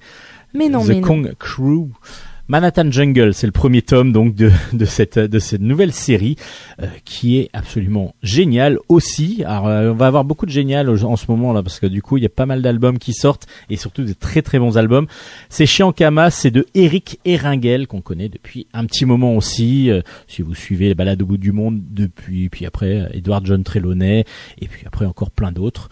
Euh, Crâne évidemment, le guerrier, mais ça peut-être que je vous parle complètement japonais. Non, japonais vous comprendriez, mais un autre une autre langue. Ah, Vous me parlez Quechua. Le, le langue le langue de la euh, le langue de la du 9e art de la bande dessinée Voilà. franco-belge Mais j'aime bien les éditions Ankama pourtant. et les éditions Kama, mais là vous allez à votre, euh, un peu surpris, euh, oui et non, un peu surprise, pardon. Mais The Kong Crew, donc euh, on va partir sur quelque chose qui ressemble beaucoup plus à de du comics. Mm. Alors que les éditions Kama, beaucoup, euh, c'est ben, c'est Dofus, c'est Voilà. Wakfu, et puis tous les éditions 610. Alors là, on est plus à la collection 619. On est un peu dans le même style, mais en même temps, on est vraiment sur euh, sur quelque chose d'un peu plus comics. Et pourquoi je vous dis qu'on va partir sur quelque chose de cinématographique? On va partir en 1933. 1933, un des plus grands films de l'année, c'est King Kong. J'allais le dire. Ah bah c'est bon. Ouais, ça j'ai, c'est bon. King Kong, donc en noir et blanc, et puis c'est absolument génial parce que c'est euh, c'est super bien fait. Euh, on sait même pas comment on a pu faire des effets spéciaux comme ça à l'époque.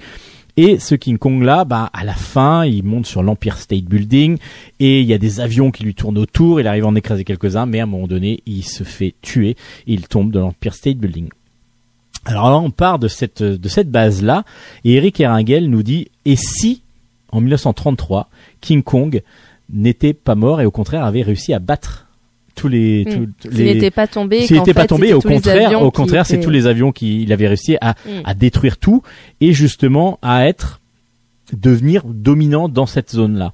Donc du coup, bah, il est à Manhattan. Qu'est-ce que font les, les humains? Bah, Ils partent de Manhattan et ils coupent tous les accès à Manhattan. Donc du coup, Manhattan se retrouve une île avec King Kong dedans. Oh. Mais évidemment, bah, King Kong va, bah, vous, je vais vous expliquer après, mais va pas se retrouver tout à fait tout seul. Donc là, on est en 1947 maintenant dans cet album-là, 14 ans après donc la victoire de King Kong, Euh, et donc du coup Manhattan a été évacué, l'île est devenue de- est redevenue une île plutôt, c'est plus une presqu'île, c'est une île, et donc Kong est le maître de cette île-là. On va suivre euh, une, une escadrille de pilotes qui s'appelle la Kong Crew, qui va devoir partir parce qu'il y a deux, deux, deux alors un scientifique qui s'appelle Jonas Parker et un journaliste qui s'appelle Irving Stone qui sont partis sans autorisation sur l'île de Manhattan pour aller faire des recherches, pour essayer de faire des photos pour le journaliste, enfin en tout cas un reportage, et pour le pour le pour le scientifique refaire faire des recherches sur ce qui se passe là-bas. Et les deux bah, se sont retrouvés dans Manhattan. Évidemment, il va falloir des spécialistes, la Kong Crew, pour essayer de voir où ils se trouvent. Alors, ils doivent faire une mission de reconnaissance. Donc, on a des pilotes américains super euh, super entraînés. Ils vont faire une mission de reconnaissance. À part que, alors, d'un côté, le scientifique et le et le et le, et le journaliste vont se retrouver devant une sorte de groupe de guerriers, de militaires qui sont en train de brûler euh, des choses dans la zone. Alors c'est un peu bizarre parce que Mm. normalement il ne devrait pas y avoir d'humains. Et de l'autre côté, la Kong Crew, donc qui vont aller faire une mission de reconnaissance, là vont être attaqués par des ptérodactyles. Alors Ah là, oui, je là je vous donne juste le début. Ah oui, il se Donc passe après, il se passe beaucoup de choses. On... Je vous en donne pas plus parce que c'est absolument génial. On est dans un vrai film. On est dans une dans une dans une action totale avec beaucoup d'humour, beaucoup d'humour décalé aussi par moment, euh, mais avec tous les références du cinéma américain des années 30, mais jusqu'à maintenant aussi parce qu'on peut retrouver un petit peu un style Top Gun dans l'humour euh, des Mhm. dans l'humour des, des, des, des pilotes par exemple. Et, euh, et, et du coup tout fonctionne, tout fonctionne. Le dessin d'Eric Erringel qui est très proche du, du comics, donc de toute façon c'est des références comics et d'une précision terrible avec un foisonnement de, détails dans, l'île de Manhattan en particulier. C'est un pur chef-d'œuvre. Le premier tome de, ce Kong Crew est vraiment à découvrir de toute urgence. C'est vraiment un excellent album avec des très très belles euh, des très très belles couleurs, des très très beaux euh, dessins et puis une histoire qui est prenante, tellement prenante que bah on est surpris surtout bah, de l'arrivée de pas mal de choses que je vais pas vous dévoiler ici parce qu'il n'y a aucun intérêt parce qu'il se passe beaucoup de choses et on a vraiment envie d'avoir la suite et hâte d'avoir la suite. Alors en plus de Kong Shu, normalement, si tout se passe bien pour euh, pour euh, pour Eric Argel et pour euh, pour cette pour cette série, ça devrait même être peut-être mis en dessin animé. Il y a eu déjà un comics euh, qui était sorti en américain. Enfin voilà, il y a eu pas mal de choses. C'est tout récent, c'est tout nouveau, mais en même temps, ça a l'air de prendre. Et ben, c'est normal. C'est normal parce que c'est vraiment une un pur régal de, de, de lecture. Ça s'appelle The Kong Shu Manhattan Jungle aux éditions Ankama à vous procurer de toute urgence. Et puis bon, bah, si vous avez encore un peu de sous, il y a encore des bons albums, hein, vous inquiétez pas. Par exemple, Lors des marées, le tome 1. Alors là, on change complètement d'univers. Complètement d'univers parce qu'on est en fin du 19e siècle, début du 20e, enfin non, fin du 19e pour l'instant. Lors des marées, le tome 1 s'appelle Les moissonneurs de la mer. C'est de François Desbois au scénario, Serge Finot au dessin et c'est chez Glénat. Euh, oui, on est en Bretagne, en 1894. Vous en sentez la mer, les embruns, les petites mouettes qui sentent. Et puis, vous avez l'or des marées. Alors, c'est quoi l'or des marées? Bah, C'est la récupération d'algues, le goémon en particulier, qui s'appelle donc, euh, que, avec lequel on va faire euh, que, les- que les, que les, des, des paysans récupéraient. Les, c'était les goémoniers, ça s'appelle. Ça n'existe plus maintenant, même si maintenant on retravaille beaucoup l'algue en Bretagne pour en Vous faire d'autres. bien du coup. Bah, euh, ouais, en temps breton, oui. euh, Voilà. et puis surtout, bon, on entend pas mal parler euh, des, de l'utilisation des algues de plus en plus dans les aliments ou dans Bien les sûr. voilà, on peut maintenant en manger de nouveau. Et puis là, on va suivre donc euh, Yves. Yves qui est gardien de phare pour l'instant, il, est pris dans une grosse tempête, il arrive à tenir trois semaines, euh, plus, ouais plus même je crois, euh, parce qu'il était déjà là deux semaines avant, donc enfin voilà, c'est un boulot très difficile, sans vivre avec son, son, son collègue qui, qui est blessé, mais bon voilà, il réchappe à une grosse grosse tempête, la plus grosse tempête.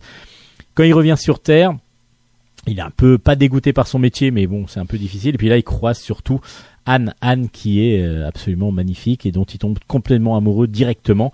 Parce que Anne, elle est promise à un militaire qui va devenir euh, son, qui va devenir son mari et surtout qui va aider le père de Anne pour devenir justement pour euh, pour faire des fermes de Guémon et donc du coup pour devenir Guémonier. Bon, ça va pas se passer tout à fait comme ça. Le coup de foudre est trop fort et donc du coup Yves et Anne vont euh, réussir à convaincre le papa de Anne de, de se marier ense- ensemble. Mais en échange, euh, Yves propose d'arrêter son métier et d'acheter une petite île sur laquelle il y a une ferme et justement de, de cultiver là du, du seigle, enfin du blé noir plutôt sur cette île. C'est une île complètement à- dans, dans la mer et donc très très difficile d'accès, en plus avec des conditions climatiques qui sont difficiles, avec les tempêtes, etc. Euh, donc il, euh, il veut racheter cette île-là et il, rachète cette île avec cette ferme. Et en même temps, il va devenir, bah, on lui propose, justement, le, père de Anne lui propose de d'acheter cette ferme, mais en même temps euh, de devenir Guémonier. Et justement, tout ça, ça c'est une mise en place dans ce premier album. Et on découvre cet univers des, des goémoniers qui, permettent de récupérer donc les algues euh, naturelles, évidemment, pour après les faire sécher, pour ensuite en faire du, du, de, euh, pour, pour les récupérer et en faire ah, je sais plus, c'est des blocs de. Je suis en train de chercher le mot et je n'arriverai pas à le trouver. Peu importe. en tout aider cas, là, voilà, là, là, c'est là, voilà, c'est un peu plus technique. Enfin, c'est euh, voilà. Bon, c'est c'est un, un produit que qu'après on utilisait. Euh, je suis en train de complètement perdre mon de, le, le, le- ce mot-là. Je sais plus. Bon, c'est pas très grave. En tout cas, euh, ce qui ce qui va être fait enfin ce qui doit être fait va peut-être être fait parce que pour l'instant on est dans, encore dans le début d'une série qui pour l'instant est superbement bien illustrée déjà. Mm, ce un que dessin un dessin euh, vraiment très fin euh, très réaliste de Serge Finot et surtout des couleurs magnifiques qu'il a vraiment réussi à transcrire euh, au mieux. Euh, les, les couleurs sont sublimes. L'histoire du coup est très intéressante parce qu'on nous propose un pan comme ça du, du début du XXe siècle, fin du XIXe, début du XXe en Bretagne, avec Ségo et Monnier qu'on connaît pas obligatoirement. Peut-être un petit peu trop verbeux à mon goût par moment, mais en tout cas voilà, ça se laisse lire. Et puis le- même les dialogues sont pas trop lourds et ni trop pompeux, au contraire, on apprend beaucoup de choses. Donc ça s'appelle L'or Démarrer. démarrer. Merci. Euh, c'est le tome 1, Les Moissonneurs de la mer, aux éditions Glénat. C'est un très très bon album. J'espère que la suite ce sera du même acabit parce que pour l'instant c'est un pur régal.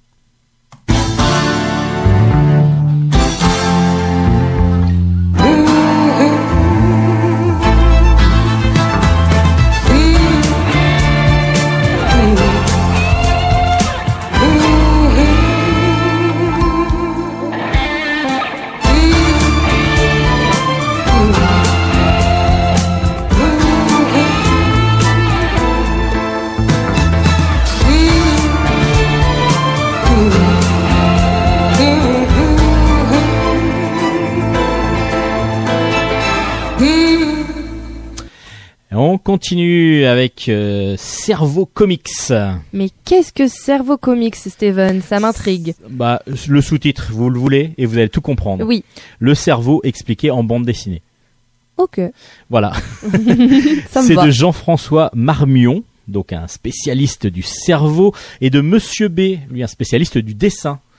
Un dessin très cartoon de Monsieur B qu'on Oui, connaît ça me fait déjà. penser un peu euh, au dessin animé, à la un peu Super Nana, etc. Exactement. Le bah, a- laboratoire de Dexter. Exactement, bah, on a un peu le même euh, style graphique qu'on retrouve donc euh, dans le, sous, le, sous le trait de Monsieur B. Et là, ben, on va nous parler. ça, C'est un album aux éditions des Arènes BD. Alors vous les arènes BD, vous connaissez, c'est souvent des reportages sérieux mis en bande dessinée. Et là, c'est sérieux, à part qu'il va y avoir un une façon de, de, de, de mettre ça en place qui est très très drôle. On suit donc une euh, une, une journaliste qui s'appelle euh, Anna, euh, je sais plus son prénom, mais c'est Morito, je sais, c'est Anna Morito, euh, Julia Morito, pardon, Julia Morito qui reçoit un invité spécial dans son émission de télé. C'est un cerveau Avec des yeux, des avec des et yeux bouche. et puis du coup voilà et puis ben, il arrive sur une civière enfin sur une sorte de piédestal. On le pose et puis voilà il est en train de bouger et surtout on l'interview. Et grâce à cette interview on va comprendre tout tout tout tout ce qu'il va y avoir à besoin de savoir sur le cerveau. Alors c'est un côté très cartoon comme dessin donc Mhm. du coup c'est très vivant. Euh, et par contre, on a plein d'informations. C'est évidemment très didactique. Euh, on va nous parler des neurones qui arrivent après en tant qu'invité guest star et ainsi de suite. Mais il y en a d'autres qui arrivent aussi euh, en disant oui, mais nous aussi on est là et il va falloir que ne pas nous oublier et ainsi de suite. Les cellules euh, gli- gliales, gliales, cellules gliales. Voilà, j'essaye de me rappeler du nom. Oh. Mais c'est des choses qu'on connaît pas et qu'on vient Non. de découvrir assez récemment en fin de compte. En tout cas, on a découvert, on savait qu'elles étaient là, mais on n'avait pas découvert quelles étaient leur efficacité Leur quelle était leur fonction dans le cerveau. Et en fin de compte, le cerveau, on en découvre encore plein de choses Mhm. et c'est très récent en fin de compte l'étude du cerveau avant par exemple les momies les égyptiens alors on raconte aussi l'histoire du cerveau entre guillemets pour les égyptiens c'était juste un morceau de chair qu'on balançait et c'était l'esprit qui restait dans le dans la momie et ainsi de suite alors que le cerveau était une des choses les plus importantes du corps ce qui n'était pas pour la, Celle pour les le égyptiens proche de celle qui l'esprit était d'ailleurs. Ouais, et c'était ce qui n'était pas pour les pour les Égyptiens le plus important parce qu'ils le balançaient même ils le donnaient aux chiens. Donc euh, euh, donc donc voilà, on, on est sur tout ça et toujours sur un dessin euh, donc comme je vous disais très cartoon donc très drôle. Après c'est didactique, ça peut être un peu complexe donc il y a des moments où on va falloir pas se tenir mais bon on apprend plein de choses donc euh, il faut que notre cerveau emmagasine justement. Voilà, faut pas, faut pas le poser à côté de nous quand on lit. Il faut le garder bien en activité. C'est ça, parce que c'est quand même un album qui n'est pas à mettre entre toutes les mains, hein. même si le dessin fait très très très enfantin. On est vraiment sur un album pour adultes. Ado adulte qui va nous apprendre beaucoup de choses. Il y a assez en chapitres, donc je pense qu'il vaut mieux les lire au fur et à mesure parce qu'à un moment donné, si on lit tout d'un coup, c'est je l'ai fait moi, en plusieurs ouais en plusieurs en plusieurs fois parce que bah, ne connaissant pas encore assez, enfin ne connaissant pas assez bien le sujet, justement, je m'en suis un peu pris beaucoup d'un- d'un coup et euh, digérer le tout. C'est pas si évident que ça. Donc Mhm, du mhm. coup, il faut y aller petit à petit, mais ça fonctionne très très bien. Et puis, ben, c'est un plaisir d'apprendre comme ça, de cette façon-là. Ça change un petit peu d'un cours avec un, un vieux prof euh, barbu euh, avec des lunettes un peu un peu un peu ronchon. Euh... ah, je vous dirai pas pourquoi il rigole. Pardon. Non, parce que je suis prof, je suis barbu et je suis pas ronchon, mais non, ça va. non, pas du tout. Ça, c'est mais, sûr. mais du coup, euh, le cerveau, on va voir que tout- tous les, toutes les nuances, toutes les subtilités qu'il peut y avoir dans le cerveau, grâce à cet album-là, avec plein, plein, plein de, de choses, plein de références, c'est absolument génial à découvrir. Et c'est, comme je vous dis, bah, un album qui nous permet de, de devenir presque un plus intelligent. Je suis pas sûr, mais en tout cas, nous, on aura appris des choses. Mm. Si, euh, en tout cas, on va avoir plus de culture autour de cette, euh, cet organe qui est vraiment un des plus importants du, du, Mm, mm. du corps humain. Culture qu'on pourra étaler après au repas de Noël Par devant exemple. les grands-parents. Oui, bah ça dépend. Après, ça dépend, ça dépend combien de, de verres il y a eu, parce qu'après il faut quand même. Oh, se- chez moi, ça va très vite hein, pour Voilà. partir sur ce genre de sujet. En tout cas, ça s'appelle Cerveau Comics. C'est très très bien fait, comme d'habitude aux arènes BD. Et puis les dessins de Monsieur B sont toujours très drôles. Donc euh, je vous conseille de, de, de découvrir cette, cette, ce très bon album. Et puis, tant pis pour l'amour. Euh, c'est un album euh, autrement différent. C'est dans une case en moins. C'est une collection de chez Delcourt et c'est de Sophie Lambda. Euh, là, on part sur un autre principe c'est une histoire vécue. Elle a vraiment vécu cette histoire-là et on la plaint, la pauvre. Mais en même temps, on a plein de réminiscences de choses qui ont pu être vécues par d'autres, par des amis, par des proches. C'est comment j'ai survécu à un manipulateur. Oh, Et c'est vraiment étape par étape tout ce qu'elle a vécu. Euh, Sophie rencontre Marcus, elle tombe amoureuse. 48 heures après, ils sont quasiment euh, love, big love euh, entre eux. Elle, en tout cas, elle le, elle l'a en tête. Et puis ils se rencontrent un mois après. Et puis là, voilà, c'est le coup de foudre Ouais. apparemment. Et tout se passe super bien et ainsi de suite. Et puis petit à petit, quand ils vont se mettre ensemble, euh, elle va voir que petit à petit, bah, lui va avoir des accès de colère énormes. Et puis surtout, va par moment lui reprocher des choses qu'elle n'a pas faites. Et puis ensuite, il va y avoir, mais pourquoi lui il va se mettre en colère en disant mais pourquoi tu te mets en colère comme ça alors que elle ne s'est pas mise en oui, colère. et que lui est dans tous ses états. Il va y avoir des rejets comme ça qui vont être assez impressionnants. Il va y avoir les rejets de, de sa vie à elle, de- d'amis qu'elle avait. Elle a plus le droit de les voir. Il y a l'isolement qui rentre en place et ainsi de suite. Et tout est expliqué. Alors, toute la première partie, c'est vraiment l'histoire d'amour et tout ça. Donc, on, tout va bien et elle met vraiment très bien en situation cette histoire d'amour parce que on est, on est pris dedans. Et puis, petit à petit, ça va être tout ce qu'elle a vécu et tous tous les tous les renoncements qu'elle est obligée de mettre en place à cause de lui, euh, tous les tous les trahisons qu'il peut faire. Et puis petit à petit, elle va découvrir ce que c'est exactement et elle va à la fin de l'album, donc le dernier tiers, donner vraiment des clés pour s'en sortir. Et parce, parce- qu'elle, elle a réussi. Parce qu'elle, elle a réussi à s'en sortir, pas toute seule. Elle a expliqué euh, ça beaucoup à une psy en particulier. Et ça, ça lui a donné les clés, les dix clés en particulier qu'il va falloir suivre pour déjà comprendre euh, que vous êtes manipulé par euh, votre euh, votre amoureux, votre conjointe, euh, votre conjoint, peu importe. Euh, mais aussi comment s'en sortir et les étapes par lesquelles vous allez devoir passer. C'est super bien fait parce que on est sur un dessin très rond, euh, très un petit peu cartoon aussi. On est c'est c'est très joyeux, très très vivant. Et puis en fin de compte, il y a de la douleur derrière et de plus en plus de douleur et on le ressent dans la dans la façon dont, dont elle le dessine aussi parce que son personnage très joyeux, très jovial, ben va aussi un Va peu dépérir même en graphiquement. Mm, mm, mm. C'est super bien fait. C'est super bien fait, c'est très très prenant. Euh, et puis euh, on est presque à se demander après, euh, voilà, on l'a on l'a déjà entendu ça chez des amis, chez des proches. Oui, tout à fait. Et euh, comme c'est par moments, c'est jamais les mêmes moments. Comme je vous disais, l'isolement, euh, on essaye d'isoler la personne et enfin un, mani- un manipulateur essaiera de de- de- d'isoler la personne moralement évidemment, va faire du chantage au suicide, des choses comme ça. Et ça, c'est des choses qu'on a des fois entendues, mais par bribes chez des amis. Et en fin de compte, si le tout est regroupé, c'est vraiment un manipulateur. Et, et donc, il va falloir y faire attention et surtout être là pour son ami, même si euh, c'est pas toujours évident. C'est de Sophie Lambda, ça s'appelle Tant pis pour l'amour ou Comment j'ai survécu à un manipulateur chez Delcourt. Très instructif et euh, très bien dessiné et du coup très prenant parce qu'il y a beaucoup d'émotions qui passent à travers cet album qui, que j'ai vraiment beaucoup apprécié.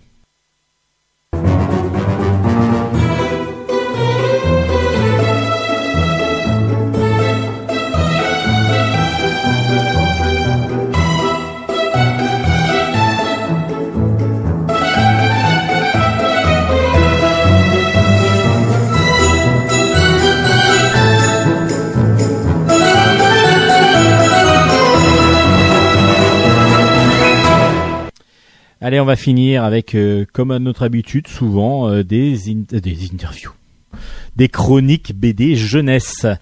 Et Hélène, là, vous allez participer parce que vous connaissez sûrement cette série. Est-ce que vous déjà vous avez une sœur? Non. Vous avez pas de sœur J'ai trois grands frères. Ah la, la pauvre ou les pauvres, les pauvres. Non. C'est peut-être souvent eux qui sont plus, plus à plaindre. Non. Non, ça va, vous êtes gentille? Non, on a 10 ans d'écart de toute façon, donc j'avais pas trop le choix. Bon, bah, d'accord, ok. Euh, si vous aviez une sœur, vous seriez toutes les deux les Sisters.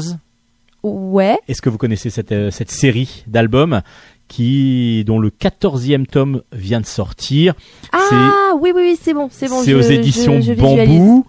C'est aux éditions Bambou. C'est le 14e tome s'appelle Juré, craché, menti. Et c'est de Cazenove au scénario et de William au dessin. Un toujours super bon William. Parce que le dessin, il est rond, il est magnifique. Oui, oui. J'en ai d'une déjà légèreté, d'une joyeuseté terrible. Les couleurs sont magnifiques, sont magiques. Rien que de toute façon, graphiquement, on est, on tombe amoureux Mm, direct mm, des mm. Sisters. Et puis, le duo fonctionne bien. Il faut savoir que les Sisters, ça a commencé comment? C'est que William a vraiment deux, deux, deux filles et bah, il a commencé à en faire des, des, des petites, des petites Mm. histoires. Cazenove a récupéré aussi l'idée pour en faire vraiment des albums. Et puis on suit ben, donc euh, ces deux euh, Wendy et, euh, et Marine. Wendy et Marine. Wendy la grande, Marine la petite. La petite évidemment toujours veut se comparer à la grande sœur. Forcément. À part pas trop en ce moment parce que ah elle fait des trucs dégueux parce que elle a un amoureux la grande sœur donc du coup ils se font des bisous baveux. Ah, Berk, Ah, ça c'est bah. dégueulasse. Caca. Et puis là, sur cet album-là, on va avoir beaucoup d'histoires, beaucoup de gags. C'est souvent des gags sur le fait de mentir. Alors, euh, il y a beaucoup beaucoup de choses autour du mensonge, faire dire que le nez va grandir, évidemment, et ainsi de suite. Donc, euh, la petite Marine, elle a vraiment peur. Donc, euh, ce qu'elle fait, c'est qu'elle se bloque le nez avec un- une écharpe quand elle veut mentir. Comme ça, son nez peut pas grandir parce que le nez est bloqué. Quand j'entends ce genre de gag, ça. ça. me fait penser au petit diable où c'est Voilà, un petit peu bah- ce genre de relation, mais encore, enfin, plus poussé parce qu'ils passent leur temps quand même à essayer de se faire les pires crasses du monde, les oui, deux. alors les, euh, les- les petits diables de Duto aux, aux éditions Soleil, oui, on est un peu dans de même référence, à part que les petits diables sont plus jeunes. Oui, en plus, ils sont et, plus et- petits. et là, et là, du coup, Marine aurait peut-être l'âge des petits diables, mais Wendy, elle, est quand même plus grande. c'est une ado. Et, euh, et donc, du coup, elle a pas les mêmes. Alors, elles sont love l'une de l'une d'elles, euh, euh, l'une de l'autre, par- pardon. Les deux, les deux gamines, euh, les deux filles sont vraiment fans l'une de l'autre, elles s'adorent. Mais évidemment, bah, la petite, elle fait quand même beaucoup plus de crasse. Elle va souvent voir le, le journal intime de sa grande sœur. Euh, va l'embêter alors qu'elle est tranquillement dans sa chambre Ouais, avec puis- son amoureux. c'est un peu ça. Ouais. Et puis bon, l'amoureux, lui, il Non, adore ça, la petite sœur aussi. Là, Et dans le- ce cas, oui, j'ai eu le rôle de la petite sœur, du coup. D'accord. Et donc vous étiez plus Marine qui allait embêter les grands frères du coup. Oui, mais pas volontairement. Pas volontairement. Alors que, que je alors ne que là il y a quand même il y a quand même du volontariat. Elle est vraiment volontaire pour ça souvent. Mais en tout cas voilà, on sent beaucoup beaucoup d'amour, on sent beaucoup d'amour aussi dans les dessins parce que c'est c'est super Mhm. beau, c'est mignon à souhait, c'est un grand grand succès d'édition et c'est normal parce que c'est vraiment un très très bonne très très bonne série qui a été déclinée en plein de choses, il y a des romans, il y a eu la série animée Oui. et puis euh, il y a même des éditions spéciales avec les recettes de cuisine des sisters et tout. Mais tout fonctionne. Tout Ah bah fonctionne oui, parce qu'à chaque fois, euh, on retrouve ces deux petites pétillantes euh, gamines qu'on adore. Et moi, j'adore ça. Donc le 14e tome euh, des Sisters est sorti aux éditions Bambou. Ça s'appelle Juré, craché, menti. C'est de Cazenove et William. Euh, oui, ou va sortir, c'est ça que vous, vous êtes en train de me montrer. Oui, on est. ça- alors ça dépend quand vous écoutez l'émission. Il est vrai que des fois on reçoit des albums un petit peu en avance pour pouvoir en parler, et donc là, ça sort bientôt. Ça sort bientôt, vous inquiétez pas. Si c'est pas sorti, vous attendez devant votre libraire, devant chez votre libraire, et vous dites je ne partirai pas tant que Je n'aurai pas le tome 14 le des ca- Sisters. Bon, ça va sortir. Oui, c'est vrai que Hélène me montre le jour où on enregistre et donc lorsque va être diffusée l'émission. Oui, il n'y aura pas euh, encore tout à fait la sortie. Désolé. Mais non, c'est pas grave de. Bon, vous vous mettez un grand coup de seau d'eau dans la figure des auditeurs. C'est pas grave. Vous êtes euh, vraiment. euh, Mais c'est pour qu'ils la- c'est pour qu'ils apprécient Vous parliez de sorcière plus. tout à l'heure. Vous êtes peut-être la sorcière de Bulle en stock. Eh oui. Bon, en tout cas, en tout cas, voilà, bientôt, les Sisters 14 seront dans vos mains si vous le désirez. Évidemment, si vous écoutez ça en décembre, l'émission, Elle sera sortie. elle sera sortie. Donc Oui. du coup, euh, voilà, c'est, Oui, on va dire, vrai.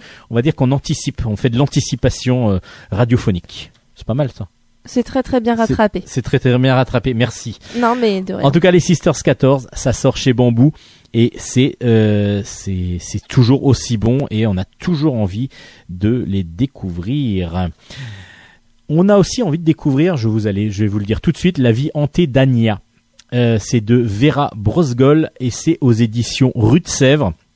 Alors, c'est euh, un petit un, roman graphique euh, américain dans un style pareil graphique très rond avec des personnages ben, du coup qui pourraient rappeler les le tant pis pour l'amour que je vous ai présenté tout à l'heure on est un peu dans la même rondeur aussi même si on est sur du noir et blanc que que les sisters on est un peu dans le même style graphique Mhm. Là, on suit Anya. Anya est une jeune demoiselle russe qui a été obligée de venir habiter aux États-Unis. Donc, elle a beaucoup beaucoup de mal à se à s'intégrer euh, au lycée. Elle est prise bah, à cause de même si elle a réussi à le perdre un petit peu son accent russe Forcément. qui le fait qui le fait qui l'a fait changer elle a pas les elle est pas bou- elle est pas très riche parce que c'est sa mère est toute seule avec ses deux enfants donc du coup elle a beaucoup de beaucoup de difficultés financières donc elle est pas très bien habillée voilà enfin c'est c'est c'est pas c'est pas sa vie est pas toute rose et justement euh, elle est un petit peu isolée en plus, sa mère veut qu'elle soit absolument amie avec euh, le petit chouchou euh, de, enfin pas le petit chouchou, le petit faillot de la classe qui se fait toujours euh, embêter parce que lui aussi est russe. Bon, elle aime pas trop, donc du coup, euh, voilà, il y a, y a tout ce côté-là d'intégration qui déjà est vraiment très intéressant dans l'album. Euh, ensuite, on va la suivre et là, ça va devenir complètement fantastique. Pourquoi? Parce Mhm. qu'elle va, en se promenant, tomber dans un trou, une sorte de grand de, de grand puits. Elle tombe dans un trou, elle se fait mal, mais euh, elle se fait mal qu'au poignet. Et là, elle attend, elle attend et, et demande de l'aide. Il n'y a rien qui arrive. Et là, elle voit un squelette dans le fond du trou. Ce squelette-là va, à un moment donné, de ce squelette-là va sortir une sorte de fantôme. C'est même pas une sorte de fantôme, un fantôme Un fantôme. un fantôme et euh, cette petite fille euh, qui était donc Émilie va, lui apparaître en fantôme et va commencer à lui parler. Et puis bah Anya a un peu peur, elle se dit euh, c'est peut-être le choc pas et très ainsi de suite. rassurant en même temps. Elle se fait sauver, elle arrive à s'en sortir Anya et puis là elle va redécouvrir Émilie dans sa chambre. Alors comment se fait-elle Comment se fait-il Normalement, Émilie est attachée au corps Au reste squelette. de son corps, bien sûr. à part que il y a un petit morceau de squelette qu'elle a pris apparemment par inadvertance, qu'elle a mis dans son sac. Donc Émilie se transporte grâce à son petit morceau de doigt, de, enfin d'os du doigt, Euh, Génial comme petit porte-clés. et une petite Trop phalange. Bah, elle s'en, elle s'en fait pas un porte-clés, elle s'en fait un collier. En pour collier, pouvoir, ça pour, passe. pour pouvoir la transporter. Et justement, ben Émilie est plutôt contente de, vous, de, de pouvoir aider Anya dans, au, au lycée. Oui, parce que du coup, ça lui fait une amie. que- Ça lui fait une amie. Elle va en plus lui donner des bonnes réponses. Parce qu'elle va Ah, dans la salle pour voir les bonnes réponses Ah, sur les copies des autres. Forcément, il n'y a qu'Anya qui peut voir. euh, Là, en tout cas, c'est comme ça que ça se passe. En tout cas, Émilie peut se réduire en, plus, en petit ou en grand. Elle peut avoir des, des différentes tailles.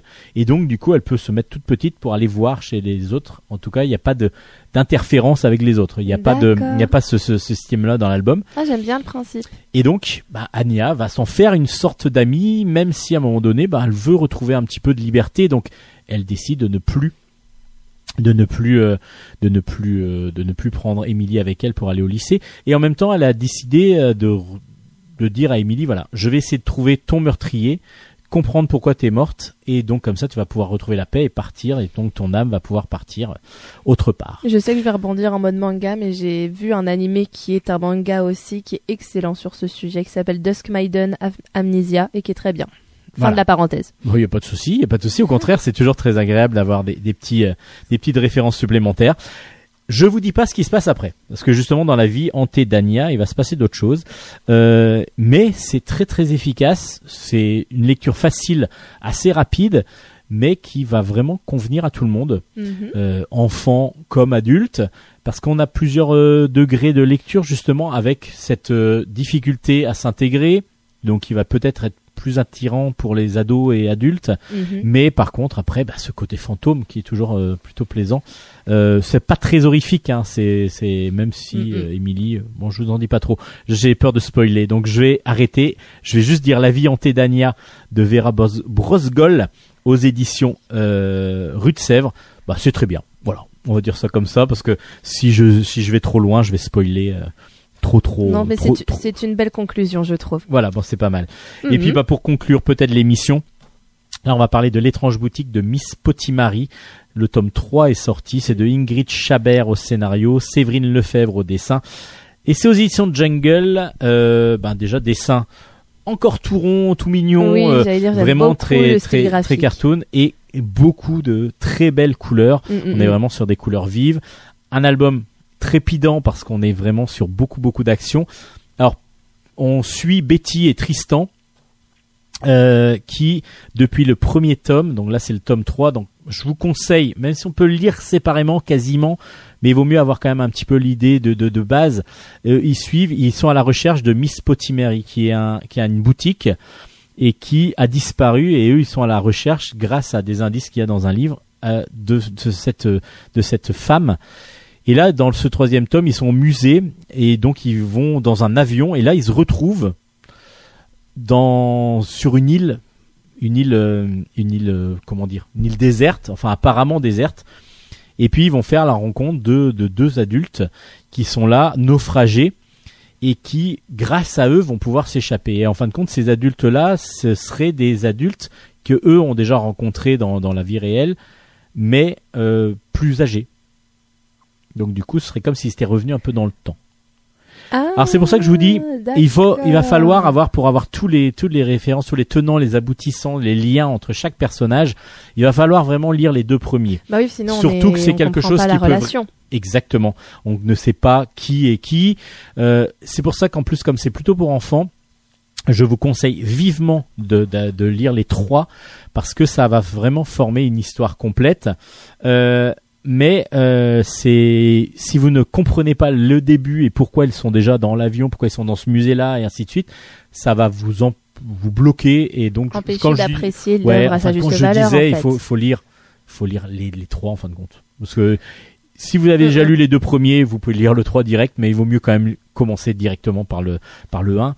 Et puis, bah, ce sont des, des très beaux albums. Graphiquement, euh, on est sur de, de la très belle couleur, beaucoup d'action, euh, et puis un dessin rond qui vraiment fonctionne pour tout le monde, pour que ce soit pour adultes ou enfants. C'est vraiment un livre familial, et puis c'est une belle petite histoire, euh, assez prenante, assez trépidante aussi. Euh, donc du coup, je pense que c'est un bon triptyque. Enfin, je ne sais pas s'il va y avoir une suite, mais en tout cas, ah, c'est une bonne série. Voilà, de, les- le troisième tome continue de, de bonne façon la série, en espérant euh, que ben ça voilà ça fonctionne et que ça puisse continuer éventuellement. Mais c'est vrai qu'il y a beaucoup de magie, il y a beaucoup donc de retour en arrière. Enfin, c'est pas un retour en arrière, c'est un voyage dans le temps Oui, grâce à un voyage, avion et ainsi de suite. Donc du coup. Euh, pas mal de surprises et beaucoup beaucoup d'aventures, d'aventures pour la jeunesse. Donc ça fonctionne très bien. L'étrange boutique de Miss Potty Mary, c'est aux éditions Jungle. Et c'était la dernière chronique de l'émission.